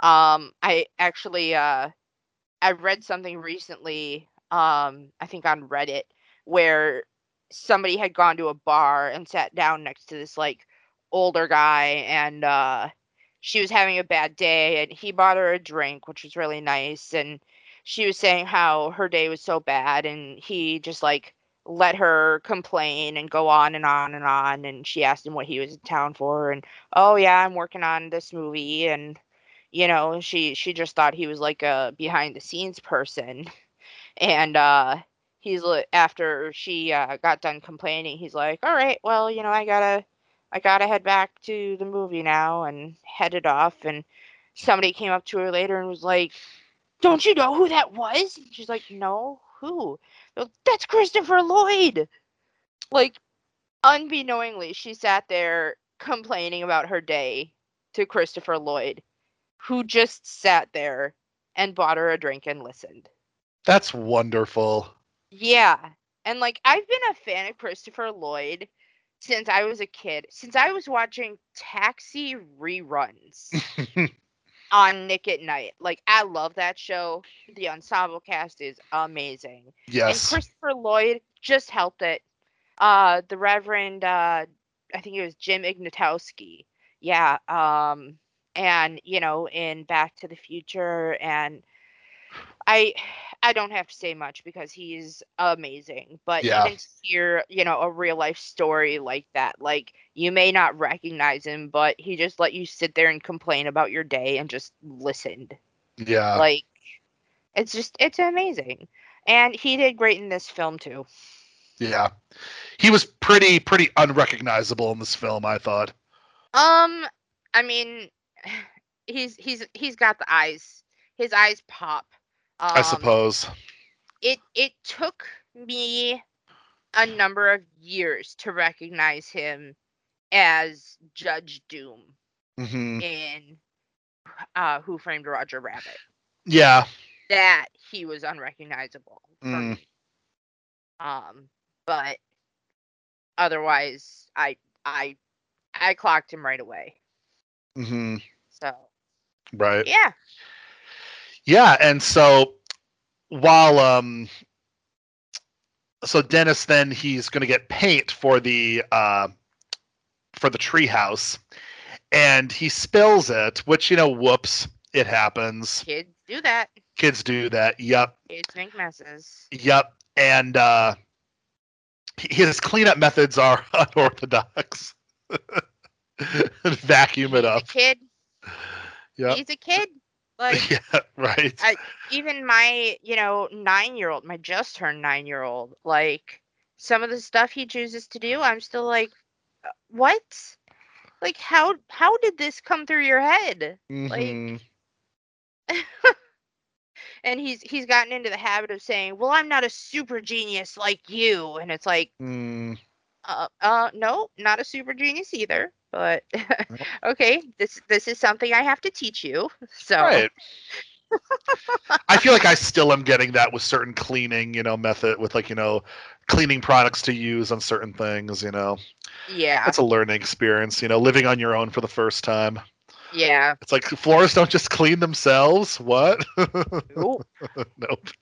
Um, yeah, so he sucks the paint up with a vacuum and then he takes the vacuum outside and, and like he's like, what does this button do? Shoots it up and it lands and and it lands on the um grill in Mr. Wilson's yard and then I love this. They eat the he eats the chicken. He's like, it tastes funny. It tastes like paint. And what like you know what paint tastes like. I guess the smell and it would get in your mouth, I suppose. I mean, your olfactory sense is a huge part of your taste. So True. Um, I I've always thought that was really funny. And so, Mr. Wilson wants to take action here and show that Dennis, you know, is uh, doing, you know, is causing trouble. So that night he Mhm. proceeds to sneak over before Martha warns him not to. As in my favorite, I I, I try to do a good impression of her. Aren't you taking this a bit far, George? He's only a boy. and I love how he's like, eh, whatever. My my um former friend of mine, um Blort Blortney, uh good good uh by the way for wine and crime gals, you know, to put that in my head, I can say Blortney. Um yes, and, yeah. and skewing people's names. Yep. Especially, you know, someone I don't have a good opinion of anymore. Um, yeah, we did a good impress. We we both watched this movie all the time. We loved it as adult, even because she had loved it since she was a kid. So, and we would imitate Mr. Wilson in that scene with how he's like, "Fair," you know, whatever. And so, Dennis sneaks out of the house uh, when Polly and uh, uh, Mickey Yes. yeah mickey the boyfriend uh he, he's another another that actor uh uh Is he a that actor honorable mention? uh yeah yeah that actor honorable mention uh uh his name his name is devin ratray Okay. you will most recognize him as buzz the older brother from home alone 1 and 2 which holy shit he was only 13 in what? home alone 1 Oh, okay. I can see that. I thought you. I thought you were gonna say he was thirteen. and he Devin- seemed a lot older than he seemed like 15 in that movie to me Mm, no, if Kevin was around ten, he seemed around like 13, 14. i think kevin was 8 in the first one Oh, but he he he seemed at least he seemed 15 to me uh 4 4 whatever i mean i don't know but yeah so in this one he would have been 16 well uh, maybe 15 actually even 15 he seemed old for that but whatever how old so was he in Dennis the Menace? 15 that's what i said Oh, okay. Yep, yep. And uh, so, you know, they're making out on the couch pretty intensely. And so Dennis sneaks out and starts playing Ding Dong Ditch. Did you ever play Ding Dong Ditch? Um, our townhouses did not have doorbells, so it was more like knock knock ditch. Uh. um, tried a couple times. It it wasn't that great. Right. Yeah. I did it once accidentally when I was canvassing. It was I rang the bell and I realized he was like a teacher from high school that I just hated and didn't want to talk to her. So I, I ran. I ran. oops. oops. Oops. Oops. So Yeah. that's when you get to be extra annoying. yeah, yeah. I've I've run into some people down here canvassing that I went to high school with when I knock on the door. It's so crazy. It's so surreal. But um yeah. So which I mean is you know cuz I didn't, you know, grow up down here. It just shows that many people end up down here. And uh anyways, so uh we and uh Le- Lyonne by the way, Natasha Lyonne and Devin Ratray would both share a scene on an episode of Russian Doll. Yeah, you mentioned that. Yeah, it was a scene where they were in a convenience store and he was watching something on TV. Mm. Yeah, they were both Oh, customers. clerk? Oh, okay. I th- I think he was a customer. It's a really brief scene. It's not long. Okay. Yep. Uh, and so so Mr. Wilson is, you know, investigating the scene and he, you know, just gets beaten up along the way. The the just this this Rube Rube Goldberg, you know, method of how he gets with the, the ball and everything. Ryan and I were out.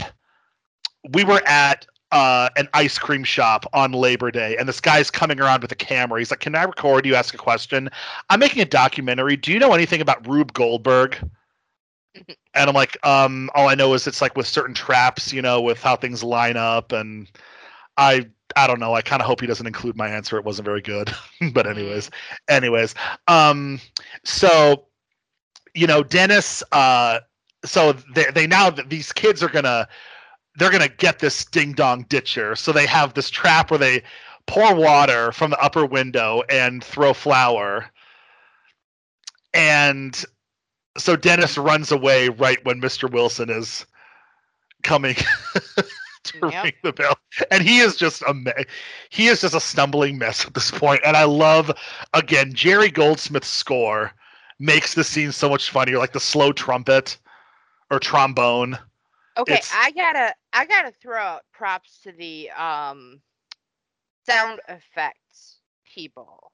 Yeah. Oh yeah. Cracks that you know he has when he stands up. Like that's that's not his body doing that. That's No. special sound effects. And Mhm. if you like I grew up like where there were like special inserts on TV with Mm-hmm. different like movie effects and how they do it. But if you get the chance, YouTube it cuz special sound effects are really cool. Definitely. Again, this movie really it, it it had a higher production value than most kids slash family movies of the time. I feel. Mhm. Yeah. And so he he does that, rings the bell, and there's a tack. Oh god, that that, that was a little gruesome. The tack on there. I mean, that would really hurt, especially Oh, if you weren't yeah. expecting it. Yeah, th- they didn't need that in, but whatever. And so he gets doused with water and the flour throw. They're just immediately like, sorry, good night. Yep. just lock him out. like you can't even come in and clean up. It's just it's I mean, you know, selfish teenagers. Um but well, I mean, they're kids. They well, just exactly. they just floured an old man. Like, what are they gonna do? Turn the hose on him? Like, well, I, true. I mean, and yeah, and, okay, and it was in their house to be fair. yeah. So yeah, I get that. Um, there was a- a teacher when I was in like elementary school who claimed that they did this minus the flour. They had a bucket of water and poured it, but by the time the new person rang the bell, it was some like girl from his class that was selling Girl Scout cookies. Oh. right. Yeah, hopefully they bought a few boxes and a, as an apology. yeah. Yeah. So so and then, you know, Dennis, you know, so Mar he comes back, you know, Martha gets a good laugh at him and it's funny and charming and all of that. Oh, I forgot. I love the nice a nice um uh point of Mickey's character is how he's illiterate. I mean, I guess I don't find um literacy issues funny, but Oh, okay. I mean I mean, well, it's not like I mean he he seemed to be functional and you know everywhere else. I mean, that's I mean I don't know. As a kid, I always thought you know like I- impotent. I thought that was funny. Another sexual Okay. joke in this movie. Yep. Yep. So then Dennis, as an apology, he goes to their house, to the Wilsons' house, uh, with an "I'm sorry, I shot paint on your chicken" card, as he calls it, and I mean, he's Marth- trying. I know. And then Martha, Martha, Martha, Martha. You let him go up to the room. I, I know, I know she th- means well, and I mean this is one point where I'm kind of like, really. Um, if if my partner were still in bed that late and there was an annoying next door neighbor, I would probably let the next door neighbor up there too. To Mm, be fair, because I mean, I live that regularly. My partner sleeps way too late on the weekends, mm. and I I send an annoying little bugger up his way anyway.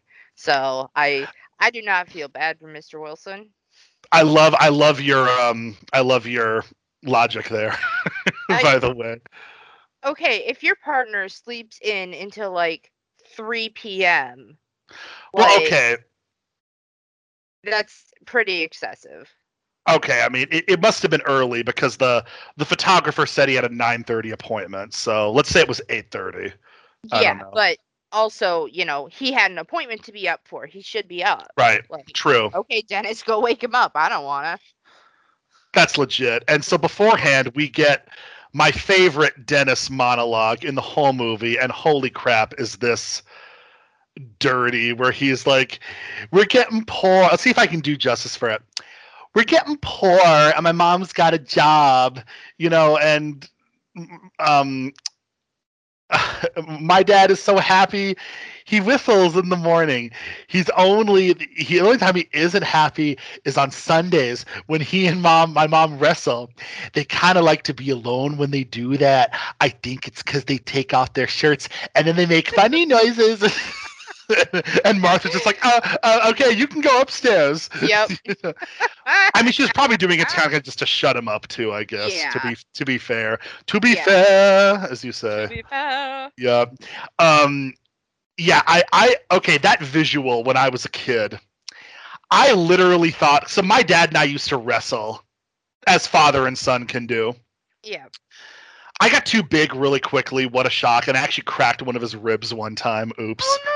I know, I know he had to wear a cast. I mean like a Oh. like like not like padding padding. He could walk fine. I mean it wasn't, you know, he wasn't like And- bedridden. And how tall are you, Stefan? For our listeners out there. I'm uh, uh, almost six five. Yeah. Yeah, I mean, it was probably at the time like five, five or something. You know, but this was when I was like, you know, six or seven, and I had this visual. Um. Hold on. Hold on. You were like five five at like seven. well, probably not. I don't know. I, I was, I, I- was, I was six foot when I was thirteen. Okay. As an adult, I am five four. Okay, well, I, don't remember. I meant the height No, level for no. the I'm just. I'm just saying. Like Right. that's that's wild to think about. sure. Oh, I meant the height level for the corkscrew at Valleyfair when I was five. Oh. Yep, I'm not kidding. Oh wow. Oh. Oh. Mhm. Oh goodness. Right. And uh, I had this visual in my head just picturing Dennis's parents wrestling with no shirt, like literally wrestling. and and that's it's so it's just hilarious. And that that image has stuck with me for years, like seeing you know Lea Thompson. The re- oh, just it's it's so weird, you know. It's these little little kids, you know. You don't think these jokes are dirty, and then you realize, oh, that's not what they meant. Oh, oh, okay. You know, I mean, Was she wearing a bra in your your mind? I don't think so. Oh, okay. Did did she have like a man chest? Uh, I don't know. Just like you know, Oh, like the movie magic, how like it's turned to the side. Maybe Oh. I don't know. Okay. I don't know. Just odd, random. yeah. Yep. Yeah. So, anyways, Dennis goes upstairs and starts. Uh, he leaves the card, but he sees Mr. Wilson's dentures, and you know he tries to resist, and he can't help. He's curious, you know. Nope, he's a kid. He's a kid. He's curious, and he starts playing. He, he takes them out and starts playing with them, and I'm just like, ew. Ew, ew, ew. Yep. and he cracks out two teeth, and I love. front teeth. I and I love how he takes them back up and he's like, uh uh still plays with them. Yep. Even after that, just uh oh. Oh yeah, a toy isn't dead until it's in so many pieces you can't play with it anymore. That's a legit point. it's it's very true. right. And he replaces the teeth with uh chiclets, which was great product placement for chiclets. Have you ever had chiclets? Yes, but not Yeah. a long time. They're, you know, okay, whatever, about what you expect. I mean, better than juicy fruit. I kind of like juicy fruit. Yeah, but it loses its flavor in like 30 seconds. True, which is still tw- 20 seconds longer than fruit stripes. Yeah. Very true. Yeah. and so, uh, you know, Mr. Wilson gets his picture, ta- and so he can tell he- they're they're in the they're there because he doesn't talk. You know, he's like Martha, step back, you're in the picture, but he smiles fully for the picture, and they don't even retake it. Nope. Is the fucked up thing, you know, because it's shown on the the page. But okay, Yeah, the photographer's in a hurry. He doesn't have time for this. Maybe that's what his teeth look like. Maybe that's what he wants his teeth to look like. right. Maybe he wants to look like a rabbit. Who knows? Right. And also, you know, this is before the days of digital cameras. Yup. Yeah, those oh those Film. young listeners, those were you know we had we you, you didn't know how a picture was going to turn out till you got it, and to get it you had to develop it, pay money, and wait an hour. Yep. They were dark, dark times. And then in the in the interim, you could go rent a movie at a video at an actual store. And for more info on that, listen to the Talkbuster podcast with our co-host Chris. yep. And uh, so, so then we get to uh, the uh, what?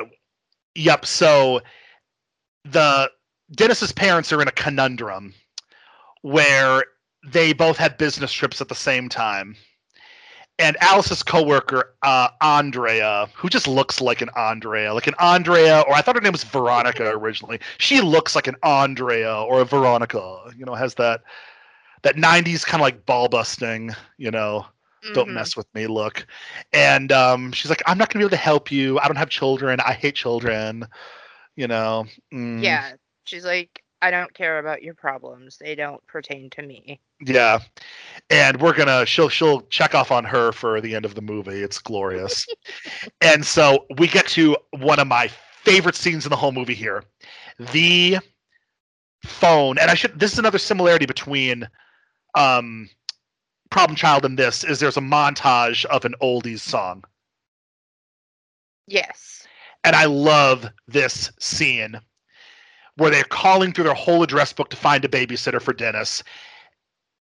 It is so well done, and holy crap, does it reek 90s. Mm-hmm. These phones, the the duck phone, I, I always wanted that phone. I always wanted that phone. And the one that lights up, and then holy crap, car phones. yes. Car phones. My, I think, yeah, I'm pretty sure my mom had a car phone. I thought it was so cool as a kid. It's like, wow, you can call. You're not in a building. How does it work? And hmm, yeah, yeah. Um, so nobody else can babysit, and I, there was like the guy with the broken Well, arm. Nobody they- wants to. They don't want to. Yeah, they don't want to. And I mean, it's a really big thing to ask someone to ask. You know, can he stay here for a few days, or can you stay here? I mean, that that that's a that's a big ask. I That I get that, that is a huge ask. But even getting somebody to babysit for an evening is hard.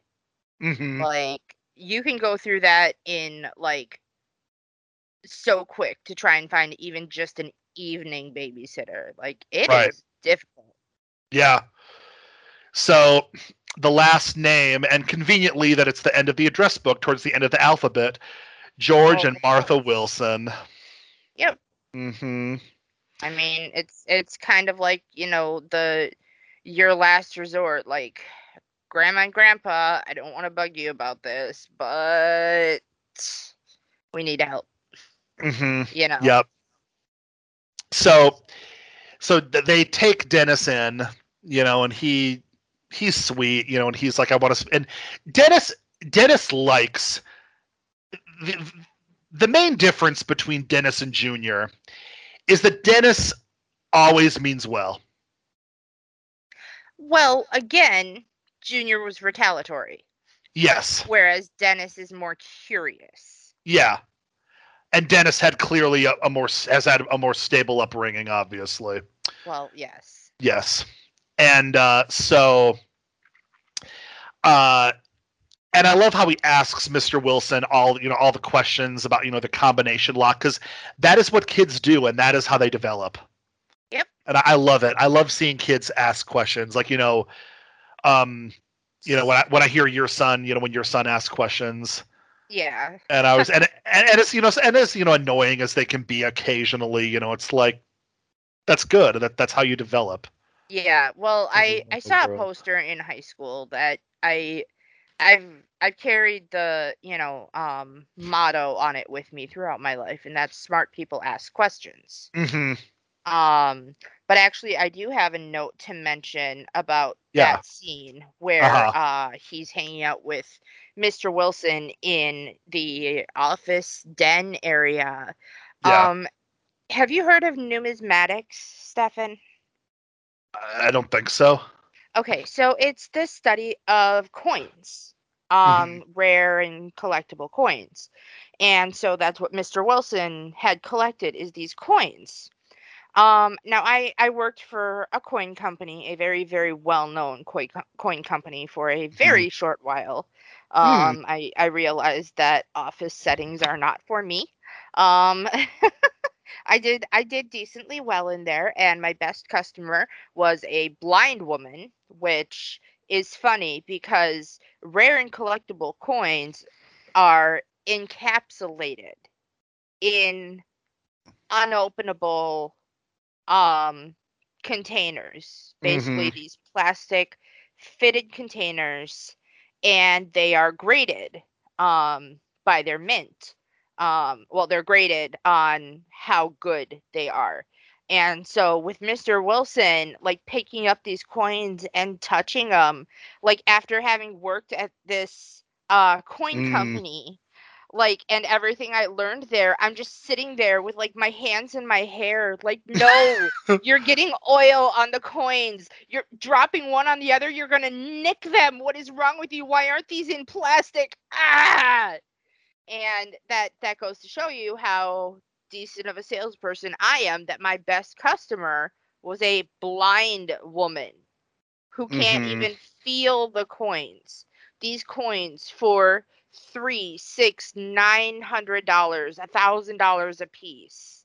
Like she just bought them to have them to set them up so other people could see them. Like it, it's just Yeah. it's amazing. And um, yeah, and so like later on when, you know, um, spoiler alert, they check, uh, they spill out of um Christopher Lloyd's bag later on. I'm just like, ah, Yeah.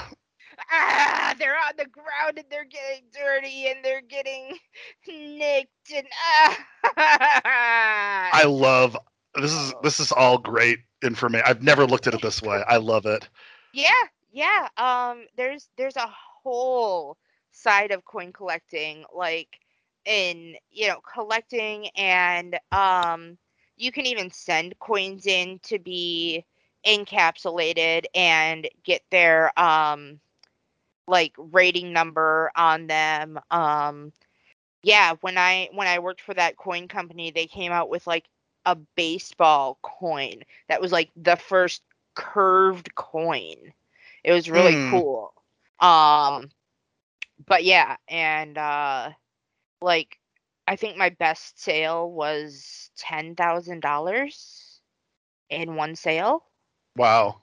so yeah, yep. I uh, I talked a guy into buying a ten pack of a specific coin, and they were a Mhm. thousand dollars a piece.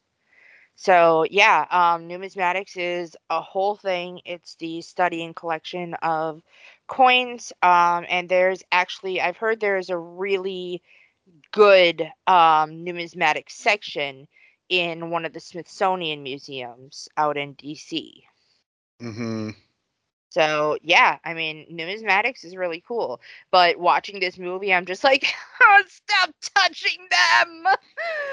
What are you doing? I love this. This is great.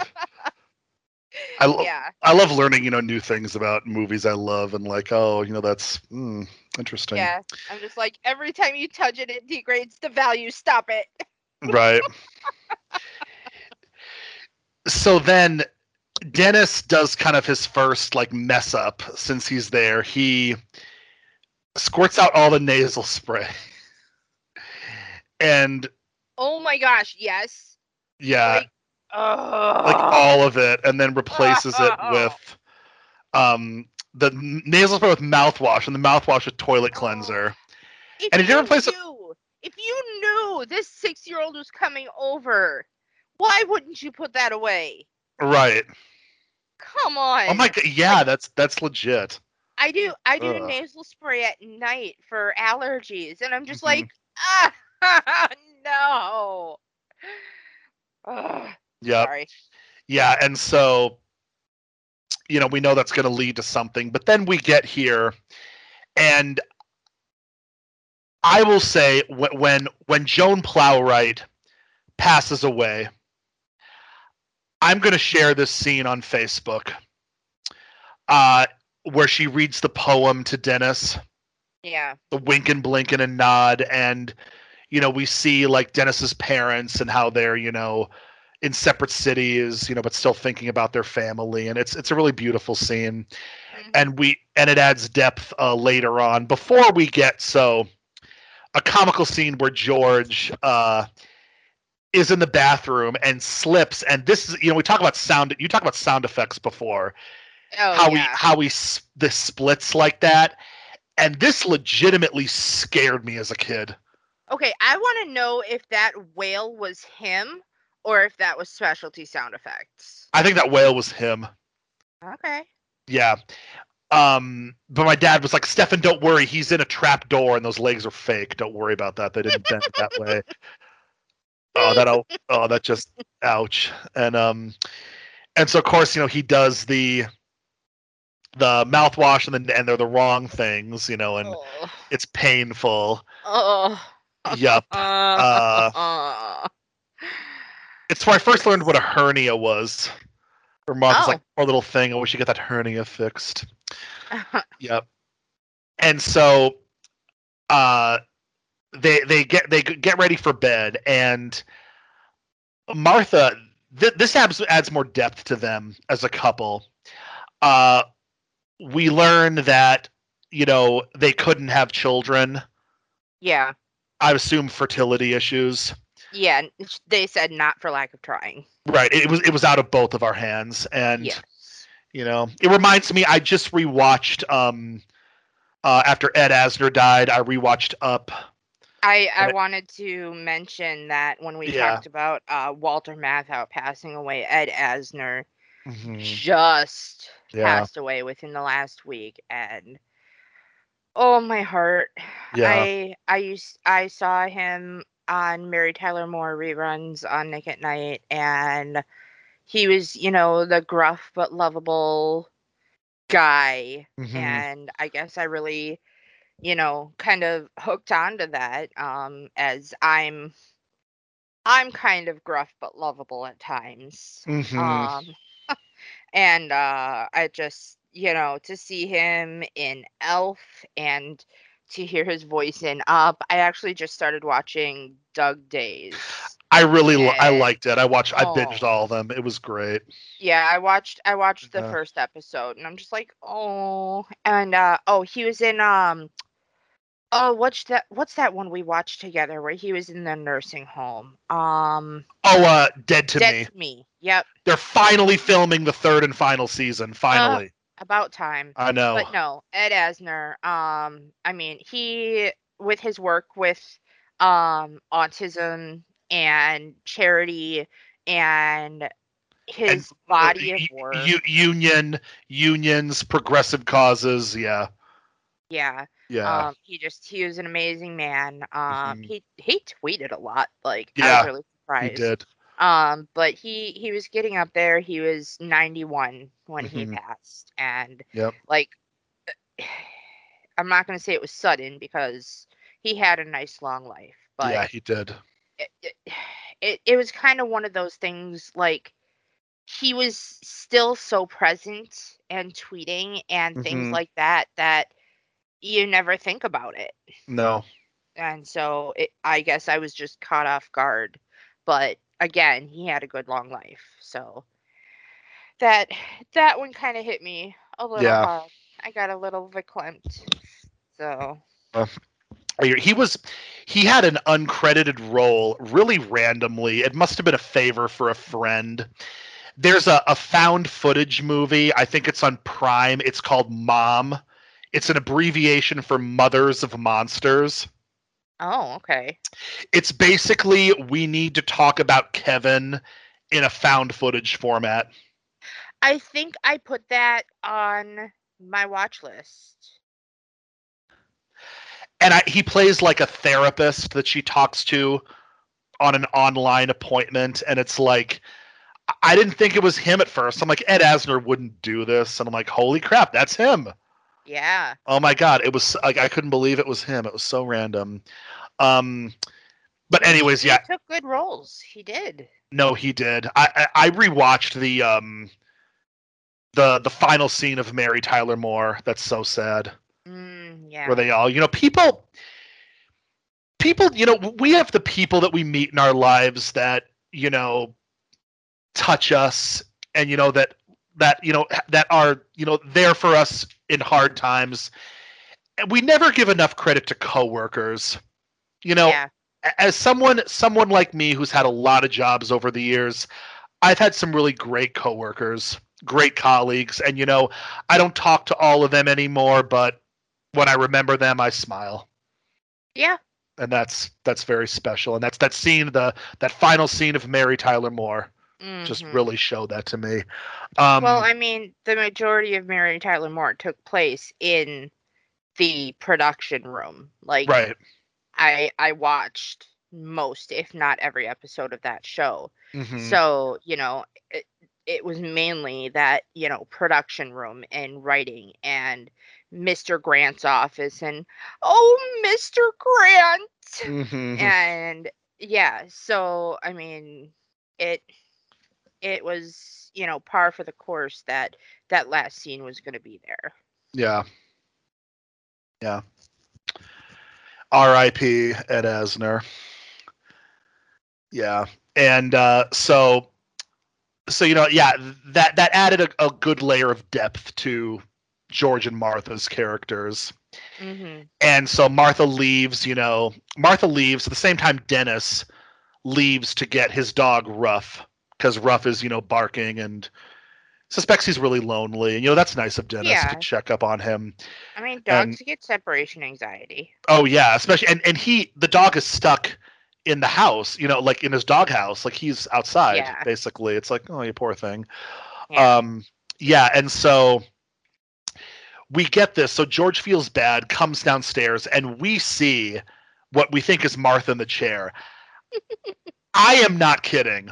I am not kidding. The first time my sister and I saw this movie, we thought that was Switchblade Sam in the chair what? because we saw him.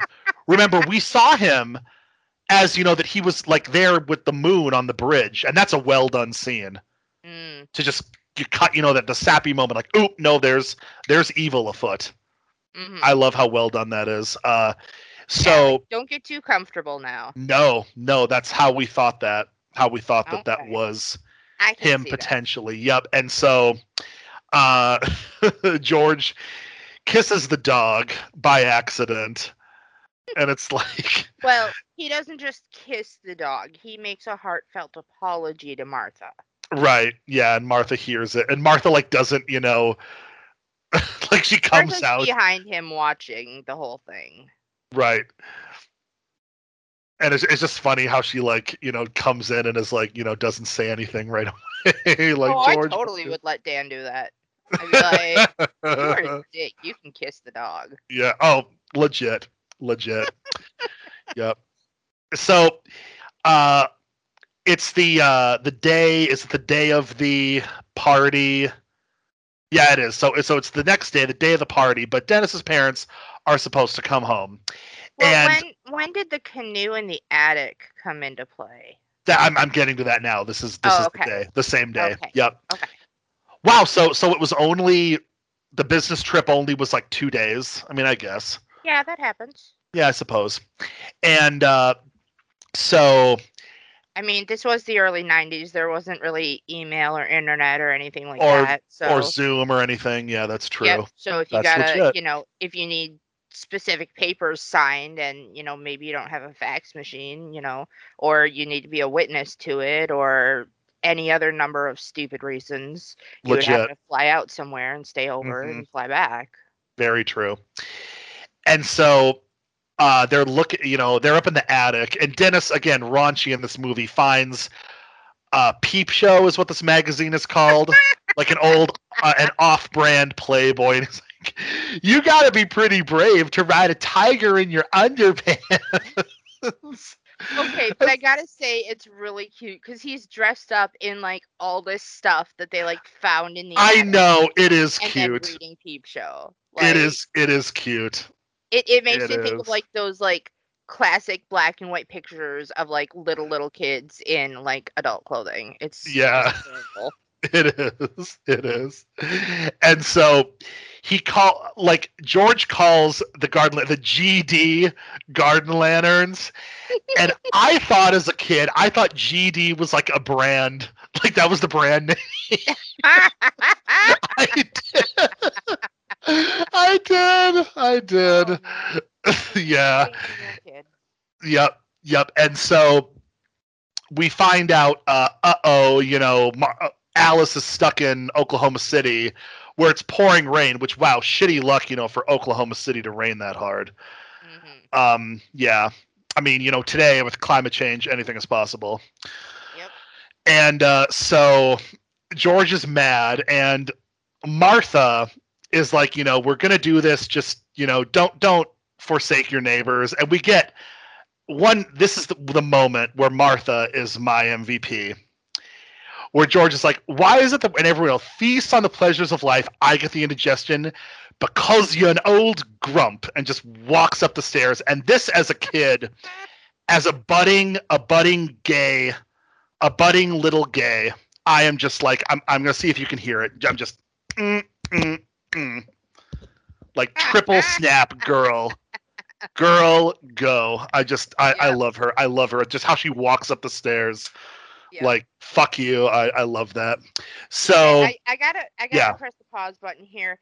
Who the fuck stores a canoe in an attic? i guess someone who wasn't gonna use it Then then get rid of it. Sell it. Put it in the rafters of your garage. But the attic? Like you have Mhm. to take it through the entire house all the way up to the top floor and then it's not even just chilling there. It is well like held up by a pulley and rope system. right like what the hell is going on? I understand it was placed there for comedic effect, but damn, you couldn't think of anything else besides a canoe? right Sorry, like I just this this just boggled my mind. Like why was there a fucking canoe in an attic? Um not to mention that we just went on a canoe trip for the guides, um the OSG Baden Powell Scouts.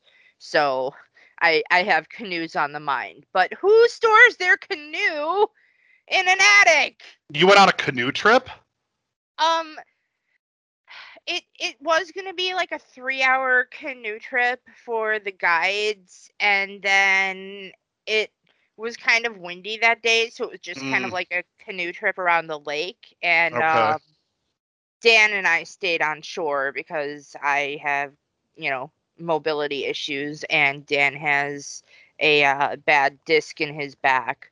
Um but oh no he has that now oh no yeah, but Vincent was able to go Mm. out um, and learn about canoeing with fun some of the families, which was really great. And we stayed back and watched, you know, people's bags and stuff on shore so that they didn't have to take them in the canoes. cool So yeah, I had canoes on the brain, and I'm Mm. like, you know, even store it in the basement. I can see that. You know, I'll, I'll give you that. Store it in the basement, fine.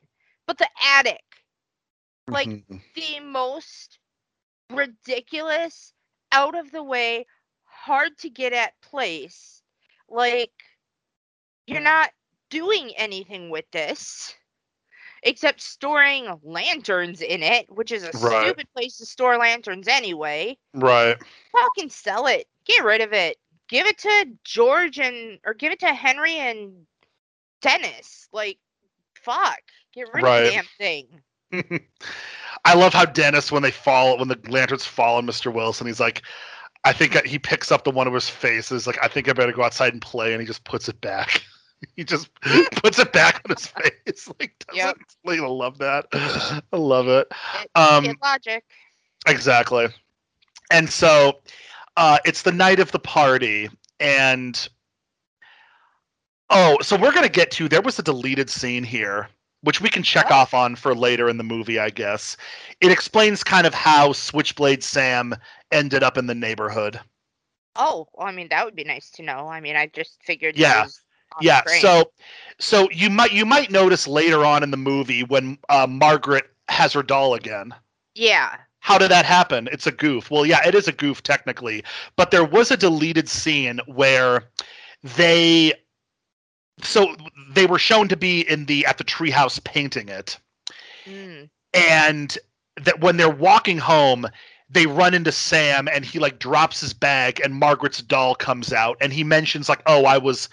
He makes it like I was fixing it or something like that and he Oh. give he's like it's done he gives it back to her to save face and then they wander and then he follows them back Ah. yeah Okay. so I, I always wondered that as a kid because it's a major goof but um Okay.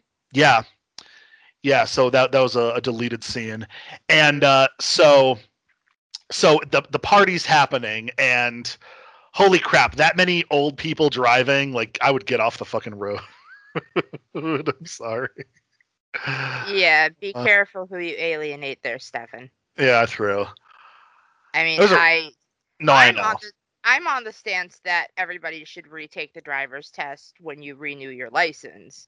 But I know. Oh, no, I- I- I not like agree. that. I agree. I agree. Um, and I I do agree with you that some people are on the road longer than they should be. Um, Like- but be be careful there. No, I know. It's just there was a really funny South Park episode that dealt with this really well. It was great. It was hilarious. Um, yeah. So the party is there, and uh, so Dennis is in a little suit. He looks, looks so adorable in that thing. He does. He does. And so George is just a flat out like, you know, your mom didn't show up, Dennis. This is a really important night. Mind your manners and don't embarrass me. Um, and he gets hounded by cheek pinchers. I think is so funny. Yeah.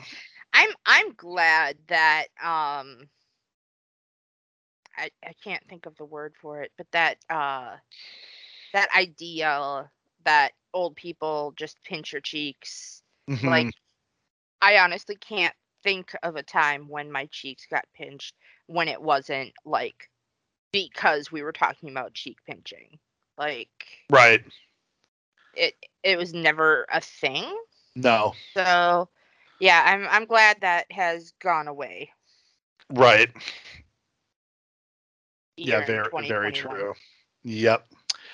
Yep. And so Dennis is out of sight from the thing, which this this scene was kind of like you know, like kind of their own fault because they they put him out of you know out of sight. It's like you should have Oh just no, had it's their own fault on several oh, levels. Oh no. here. Yeah, I mean and so Dennis like sees the button. What is that button going to do? Kind of amazed he wouldn't know this already, but cuz he's a smart kid. That's the thing. He's not stupid. Mhm. But, you know, um so pushes the button in the garage oh and just oh this ruins this beautiful dessert spread. I would be livid. okay, but Ah. seriously, seriously, one, who puts a six-year-old next to the button for the garage door? Well, not and not even like not have a him supervised out of the house. Yeah, is the other thing. Yeah, Like, not have him in front of you. give and two, give him something to play with. something Mhm. that does not make noise, whatever, just something to occupy him because this is boring as fuck. exactly. Two, if you're going to put a full ass food spread in your driveway, which is already not the best place for it, how about you use your brain and think about how far out that garage door is going to come Right. before setting the tables. hmm And like I understand it's in the script, it's a movie, but rar.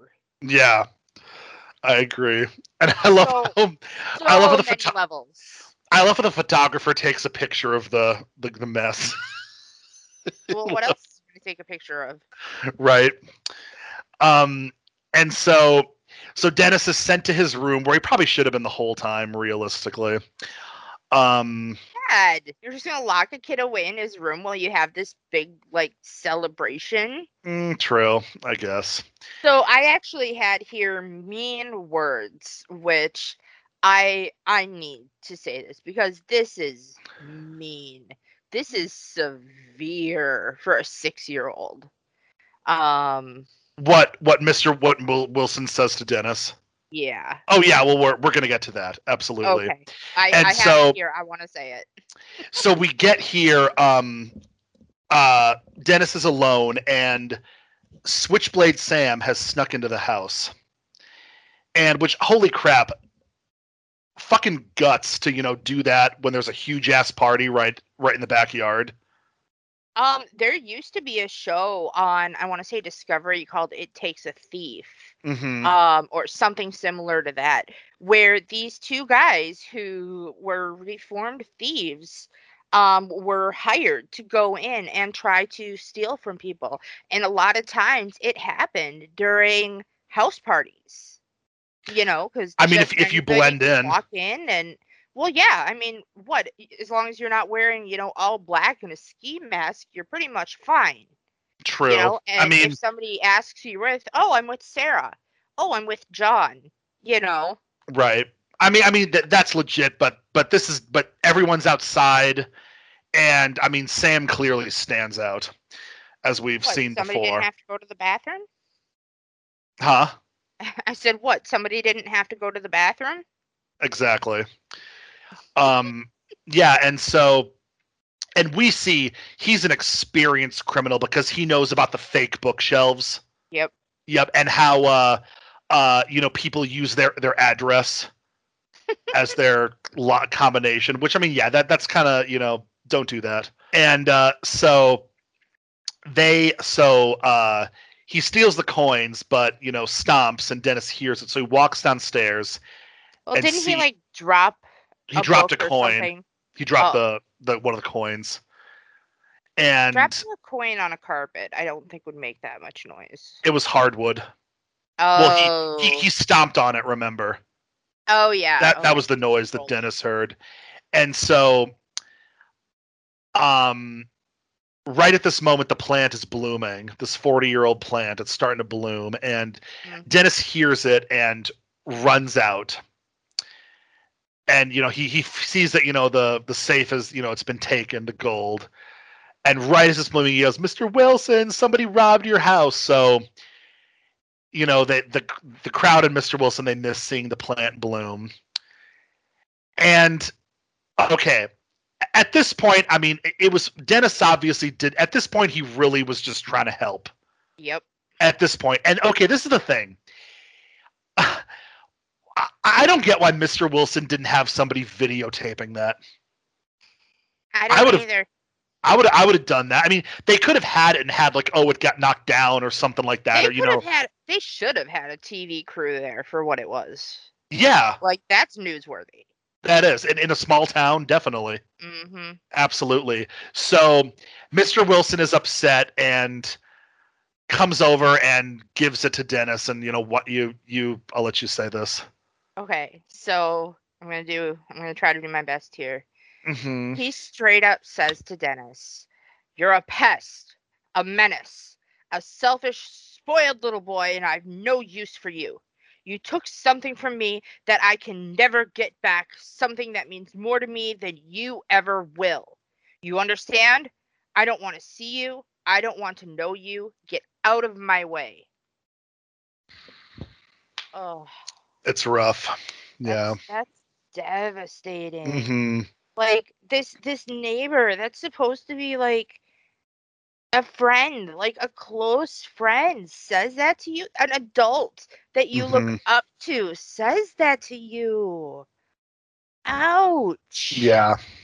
like It's ow sad. like that's gonna fucking stick with him for Mm-hmm. his life Right. like oh that's that's like the glass plate theory like even if you come back and say you're sorry like it's not gonna be the same Exactly. oh hmm just oh Yeah. And so Dennis rightfully is upset and he runs away, oh he's crying takes off. He he's it's gr- great acting by Mason Gamble yeah in this part. He oh i want to give him a hug I can't believe he he got a Razzie nomination for this movie for worst new star. okay well the razzies can take a flying leap Yeah, with. Roger Ebert, huh? Yeah, right? yeah, Just chuck them all out the window. yeah. I um, yeah, and so Alice arrives home. I I love the music as Alice pulls up. It's like how the theme changes again. Jerry Goldsmith is great, and uh, so uh, Dennis is you know biking through the woods, and it's really creepy at night. There's an owl, and you know I guess owls can be creepy. Mhm. And Dennis runs away because of Mhm. Mr. Wilson. yeah, yeah. I thought I said he ran away. Oh, I guess I didn't catch that. Oh, it, it was it was a bit before, and so he runs into Switchblade Sam, and holy crap, is this moment creepy? I mean, this as a kid, this this is pretty terrifying, and so uh, they're home, you know, and they have no idea where Dennis is, and you know George feels bad As and he, he- should. he gets in his station wagon or his what old Cadillac, whatever you know. It looks like a, like a, a classic like senior citizen car of the time. I, I Oh, don't know yeah. cars well, and he takes off looking for Dennis. Boom. And so we reach the climax where he is with he, he is so he has been kidnapped by Sam, Switchblade Sam, and and he's just like they this whole scene just how Sam does not know what he's into. And just Dennis is like all these goes like, Where do you put a cork when you put a cork in it? What's a yap? just all these and he's like, I can't shut my mouth because my nose is stuffy. from my allergies. Yep. I mean, So that- that's a legit point though. I mean, I've had Yeah. allergies in the past and that is legit. Yeah, Um you know, shut your yap. I can't. Yeah. He yeah. at this part he reminds me. Did you watch old school Tom and Jerry? A little bit maybe. Okay, he reminds me of like the squeaky gray mouse with the diaper. Okay. Like, you know, oh, I can't do that because of this, and do do do do do do do, and I maybe it wasn't Tom and Jerry, maybe I don't know. The, at one point in uh classic era cartoons, there was a mouse with a gray mouse with a diaper, and it was very babyish and very kid logic, and that's Uh-huh. what that's what it made me think of. For sure.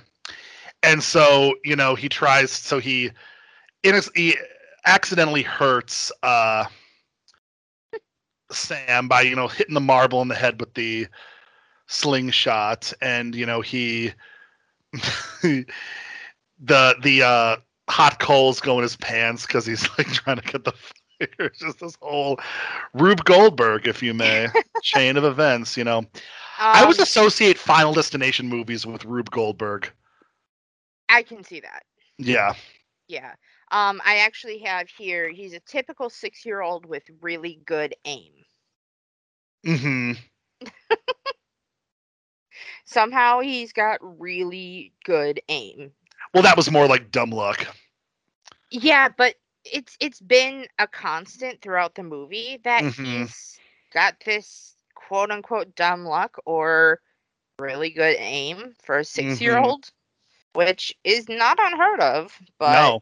you know, like if he's that good with his slingshot, he's obviously had a lot of practice. Right. Right. And so uh we then cut to and I I love this. I love this part. How we see the neighborhood, Dennis's neighborhood is bustling. Mhm. Everybody is looking for him. And yeah, you know, they're not they're not doing it very efficiently, but still, the kids, they are like they want to find Dennis. oh like, yeah. we are looking Like- for i'm like this is fucking what community looks like and i Yes. love it i love it it reminded me of um years ago we almost lost um one of our cats due to the uh, some negligence of my father i won't really get into that Mm. but um our whole neighborhood was out looking for our cat. It took him it took us hours but we found him. And he wasn't very far away. But yeah so i'm so thankful i never had to to i mean i i've lost pets pets and they've died but i've never I've never had one run away or lost one like prematurely where they got like hit by a car. Yeah, I've I've never had one run away. Um, we had a little scare with um my current dog uh just when we got her from the uh Humane Society.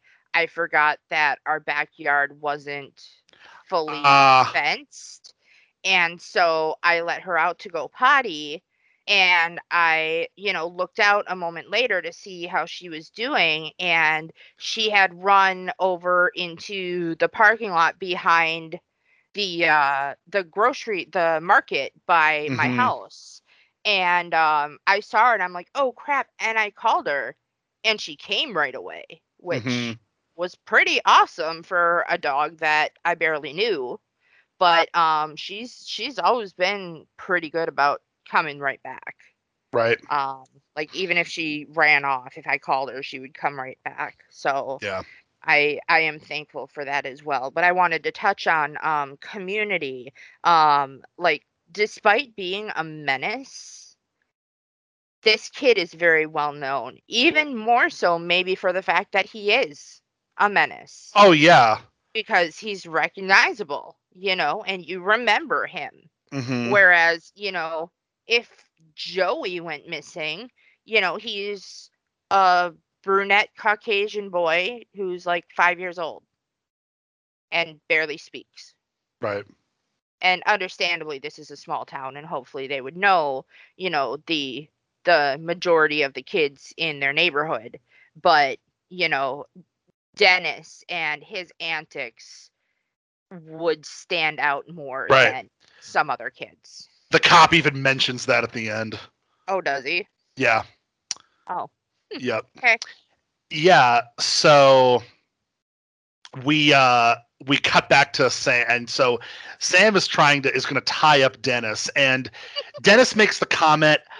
A lot of people have tried to tie me up. I'll just get out. I'm like, what kind of people are you associating with, kid? Babysitters who want him to sit still. I know, and it's creepy. Um anyways and so he's like i'll just get out and i'll just keep doing it and so he easily gets out and he ties his leg he, he ties him and speaking of body cracks i love where he's like he grabs his hand bend down he pulls him and he cracks the, Yeah. the Well, back cracks that's a great touch Isn't he first in the handcuffs? Isn't no he it? puts he puts them on later Wh- when he Oh, pulls his arm down to connect him to the rope Yeah. he's like he's like hog ties him basically Well, it's funny when he's like weaving this rope between his ankles. I'm like, did this kid take a class in shibari? What is going on here? Like, Mhm. this is wild. How does this kid know this much about rope tying? Right. It, you know, I mean, he mentions, you know, Mr. Wilson taught him how to tie knots, and which he brings it down. What that that rope and that rope was like a, basically a noose. I'm like, okay, Well, not really a noose, but it looked the like other end was a noose when he throws it down. To Yeah, him. I'm like, that's what did Miss what is Miss Mr. Wilson hinting at something there? I'm like, okay, Yes, yeah, you see it. yeah, right. And so, uh, so, so he, you know, is like get the key, you know, and so he trips over the stuff, and the key goes in the beans. And at this point, um, he's like, "We're only gonna get the key if you know you eat it, and we'll, you know, you can spit it out." And I love how Dennis is not fazed by this creepy ass grown man that says, "You know, I'm gonna kill you." He's like, whatever, you can't move, whatever. I'm, I'm sure he has heard that from several people before. True. Like with with his antics or even with babysitters and the shit he pulls with them. Like I'm I'm sure that he has heard that plenty of times. hmm Like yeah, whatever. Right. Right. And so uh he, you know, feeds him and okay, I've seen this movie many times. Could we see the key in the first scoop of beans? Was that smear? Was that lighting? Oh, I don't know. I was Okay, I've I've never I've never I've always thought we could, but maybe not. It looked like you maybe could for a little bit when he scooped it up and they zoomed in on it. I don't know. So- if yeah, if it's that like zoomed in on, then probably. right. And so, uh, what a shock! Sam swallows the key. Of course. so what's going to happen so he uh um what happens then so he like gets the he like pulls he gets a hold of a knife yeah and cuts himself loose oh yeah oh yeah dennis uh No, he doesn't cut himself loose. no oh yeah because dennis like covers himself up with a covers up with a blanket right and it's on fire Yeah. Yep. yeah And then falls into the river. The river. Yeah on the same barge t- twice. Yeah. like okay yeah. Um and so at this point you know he's loose except for the handcuffs and he's ready to kill. Like he's gonna flat out kill dennis. And dennis realized yeah i mean this well he had the knife ready to go. Yeah, mean- but he's now in the river. well yeah but but he gets up and, and says yeah. Okay, so Dennis has to like he Oh, yeah, sets I- up a pulley system. oh yeah rope. yeah this was intricate Yeah. yeah Like sets up a pulley system with this rope and the rope he's the other end of the rope that he sends back down to um the crook um is shaped like a noose, which is Which- like, huh, okay, that's Yeah. that's a little foreboding. yeah Um, but he, uh, um, gosh, what is this? Sam? What? switchblade sam Switchblade Sam. Thank you. I kept wanting to say like Sam Blackwell. I'm like, that's not right. Mm, Um, Switchblade Sam. Um, so he he lets this rope down to Switchblade Sam, who gets it around his body, and this train comes by, and Dennis had pulleyed the rope around a spot that the train could pick up. Um, and so while Switchblade Sam had this rope around his body, the train comes by and um the rope gets hooked on it and he gets pulled all the way up to the opening that the rope mhm. uh was sent through and i have on here that he would have been fucking cut in half probably like, yeah no that's that's your fucking breadbasket the only bone you have there is oh your yeah spine. yeah i get it yeah true you're you're fucking dead like that rope is going through your body he would have been black dahlia'd Uh, yeah, pretty Mhm. much without the smile. You Yeah. know, Mhm. it just yeah he he would have been in half. He would have been possibly hanging by his spine. Um, Ugh. but anyway, uh, to make to make the movie not as gross as it could be, um, the rope comes undone from the train and he Mhm. falls back down onto the concrete right a lovely splat, which Um, I can only imagine how painful that was. right and to add insult to injury he gets uh penetrated by his switchblade Yep. yep Yep. He lands on Yep. his own knife.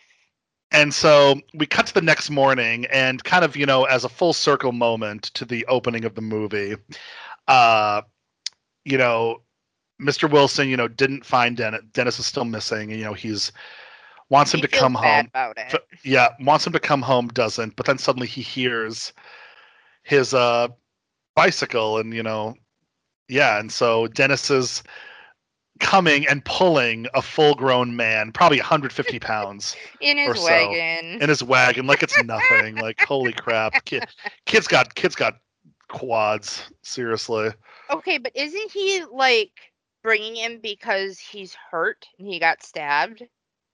probably Like, Yeah, I think I think he's bringing him to like try to help him. He doesn't. oh well, oh no no yeah I, I know i know but uh still that that a five year old could do that Yeah, um I mean, I guess it depends on how well oiled your wagon wheels are. mm, maybe Maybe? Yeah. But he he would have to have a lot of muscle to get him up from under that bridge. Okay. Right. And bi- biking and biking on a trail is hard. It's not pavement. Yeah. I mean, it's you know, there's, yeah, yeah. yeah. Oh, Should have had an extra scene in there showing that happen. But yeah, right. And I- so oh my gosh, I can only imagine. and and Sam, God, he he looks like shit. He's through the wringer, and so Well, I mean, a night with Dennis will do that. right, and so there's a happy reunion. Everyone is happy, and you know, uh, Sam goes to prison, and the cop is like, you know, and you can tell everyone at the big house you've met our Dennis Mitchell. hmm And so uh, we cut to that night, and Alice says she doesn't have to travel for her job anymore, and they're going to set up a daycare so she can take this to work. And you know, they're like, you know, no, we can watch him, and they insist no. But yeah. George thanks, is like, but no thanks. yeah. I mean, yeah, and, and we used to like we had a um not a daycare at my mom's place, but like a program we went to the first when my sister and I were really little, but then we did like the we had our our you know at home uh I mean if you want to call it I don't, the term nanny is kind of outdated I feel like but whatever um I mean, there are still nannies out there. yeah yeah the manny that's true Well, and nannies and au pairs. Oh, and. Oh, Child yeah, oh- care workers and au pair au pair is so hoity toity well, I mean, it's generally a person from another country. Right. Or a governess is the other one. That's yep. a little dated. Right. And so they uh Dennis is roasting a marshmallow that catches on fire. And I I always burn marshmallows like that when I roast them. Really? I can never get the good medium. Mm. And so he swings it and it flies off and lands on Mr. Wilson's forehead. Which holy crap, pull that thing off right away. That's gonna Have you seen the new guy? Oh yeah. Yeah, that makes me think of the scene with Lyle Lovett. I don't remember that scene. Oh, there's a part where DJ Qualls was roasting marshmallows with Lyle Lovett, who played his Mm. dad, Yeah. and he, you know, is trying to, you know, wave the fire out instead of just fucking blowing on it, and he, Mhm. uh, he flicks it, and it goes right in like Lyle Lovett's eye. It's just, Ouch. It's ridiculous. Oh, is this the, at the beginning where he like you know kept getting unjustly like sent to the police or something? You know. No, like Oh, his dad didn't send him to the police. He just, you know, Oh, I- this I was cr- later on. yeah. This is uh, Oh. this is after he got his like makeover and started. Oh, okay. All right, I got it. but he's like spending a little time with his dad and he I like tries to like say one of his cool guy mottos on his dad and he's like no oh shit i gotta help you okay Right. so the final scene in this movie is uh Dennis is at his mom's work and I and she she has set this up. Like this is Mhm. deliberate and I love it, you know. So I love her. Are you supposed to be and so Andrea comes into the printing room and she's like, Aren't you supposed to be in the daycare area? And she's like, I was, but the woman said that if I the the lady said if she had to look at me for five more seconds, she'd jump out the window. she seems like a nice lady. and I don't want to do that. And and Dennis has to push the button. She's like, "No, you can't, because you know which button to push." And she, which you know, like, he can read because he's Yeah. like five "Yeah, he can It's read a word like print right. It's this one." And she gets sucked onto the printer, and her face is smashed, and so funny. You know, the the prints off, and it's hilarious. And she she got her own. She got her due. Yeah And that is Dennis the Menace. I know this went long, but I fucking love this movie. yeah and i i love problem child so i mean sorry chris but we couldn't we couldn't help ourselves Yeah, they're just fun. they're so good Yeah, so um so Dennis the Menace uh as far as critical consensus uh 27% audience, 38% or sorry, 27% critical, 38% audience. So they said with this one that it that it felt like a retread of Home Alone. mm, I don't I really can- agree with that. I can kind of see the aspect, but also think it's a bit of a stretch. But yeah, I mean that's uh yeah, that's the movie. I love it. So yeah, You might as well 27% critical, 38% audience. Oh, okay. All right, Mhm. sorry. It's late. I'm tired. It's been That- a day. That's okay. So Ugh, derp. All right, now that we've discussed our thoughts on these films, let's see how they fared in the social media battle polls. Jess, give us the scoop. Oh my word, y'all. I was shocked. Me too. Oh my gosh. So we got way more votes than our last one. 28 of you voted, which makes us so happy that you're at least taking part in the poll. Um, even you know, we, we would love for you to listen as well, but glad you're taking part in the poll. Um, you're you're you know you're conversing with us, kind of. You're you're taking part. I'll I'll say that. Um, and the question for this short, like two day poll, because my life has just been a blur right now, was uh, which Menace Child movie do you like better? Problem Child versus Dennis the Menace. We had 28 votes. Problem Child came out at 53.6% over Dennis the Menace at 46.4%. Holy buckets! Like I I thought Dennis Men- Dennis the Menace was the popular one. Like I did not think Problem Child would get this many votes.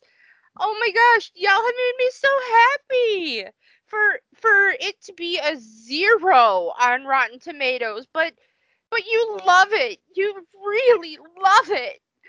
Oh, you just you made me so happy, everybody. Um, okay, okay, Sally Field.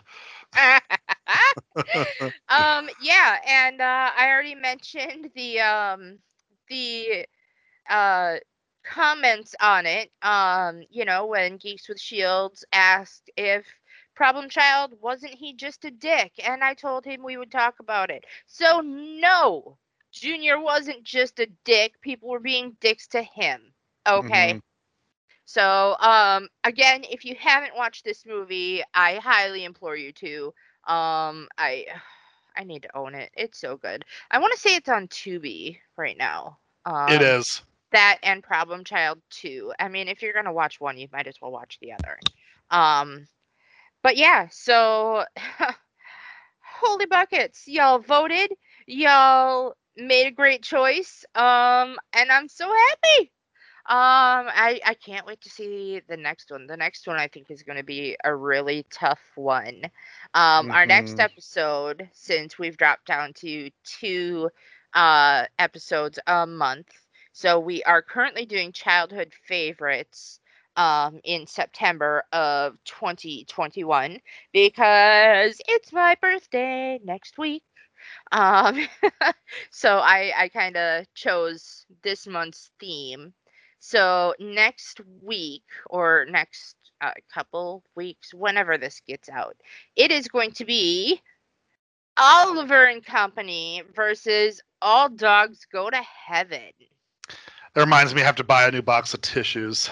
Yes. Yes. Mhm. We we have a three pack uh box or three box pack that um they just brought upstairs but might have to bring back down for all Mhm. dogs go to heaven. I I own it. It is still in the cellophane. I have not Mhm. watched it since I was a kid. I'm a little nervous too cuz I really don't like crying. It gives me a headache.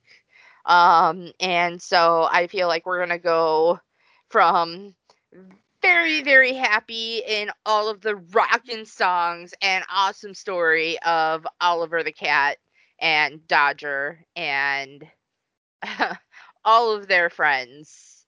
Um Mhm. to wasn't it Charlie in All Dogs Go to Heaven? Charlie and um, Itchy. Oh, Charlie and Itchy. I'm oh no. Um I'm gonna be cuddling my dog for sure on that one. Yeah. So that was our Twitter poll. We put it up um, about a week before we record because we like the input. We don't just want to talk about we like, we want to hear what you like. So, you know, that is on Twitter, and I do post on our Facebook as well uh, at Fighting Films Pod um, that we have a new poll up. Uh, again, we have a Gmail if you don't feel like uh, sending out a message in front of everybody. And uh, we do have a Patreon if you want to show us some love, if you like our show, if you just like me, or if you just like Stefan, or if you just like Chris. It still goes to all of us. Um, either way, thank you so much, Karen and Brant. Uh, Karen, I do hope you're feeling better. Um, and your name could be there too because we love you and we would love to say Love. your beautiful name. Um, you know, it starts at just a dollar and you get to hear uh as long as these uh as long as these lovely episodes are, you get to hear our random things we talk about before, during, and after the show. So Mhm. extra little bits about very random things. Um yeah, you know, I I think that's uh that's that. Um yeah, just uh just keep those ears tuned, I guess. Yeah, wonderful. Well, uh, thank you for listening. This is Stefan. This is Jess. And until next time, let's keep those films fighting. Bye. And don't model yourself after a serial killer. exactly. Bye. Bye. All trivia, movie, and actor references, unless otherwise stated, are from imdb.com. A huge thank you to Chris the Chippa Chipman for his editing talents and movie poster artwork.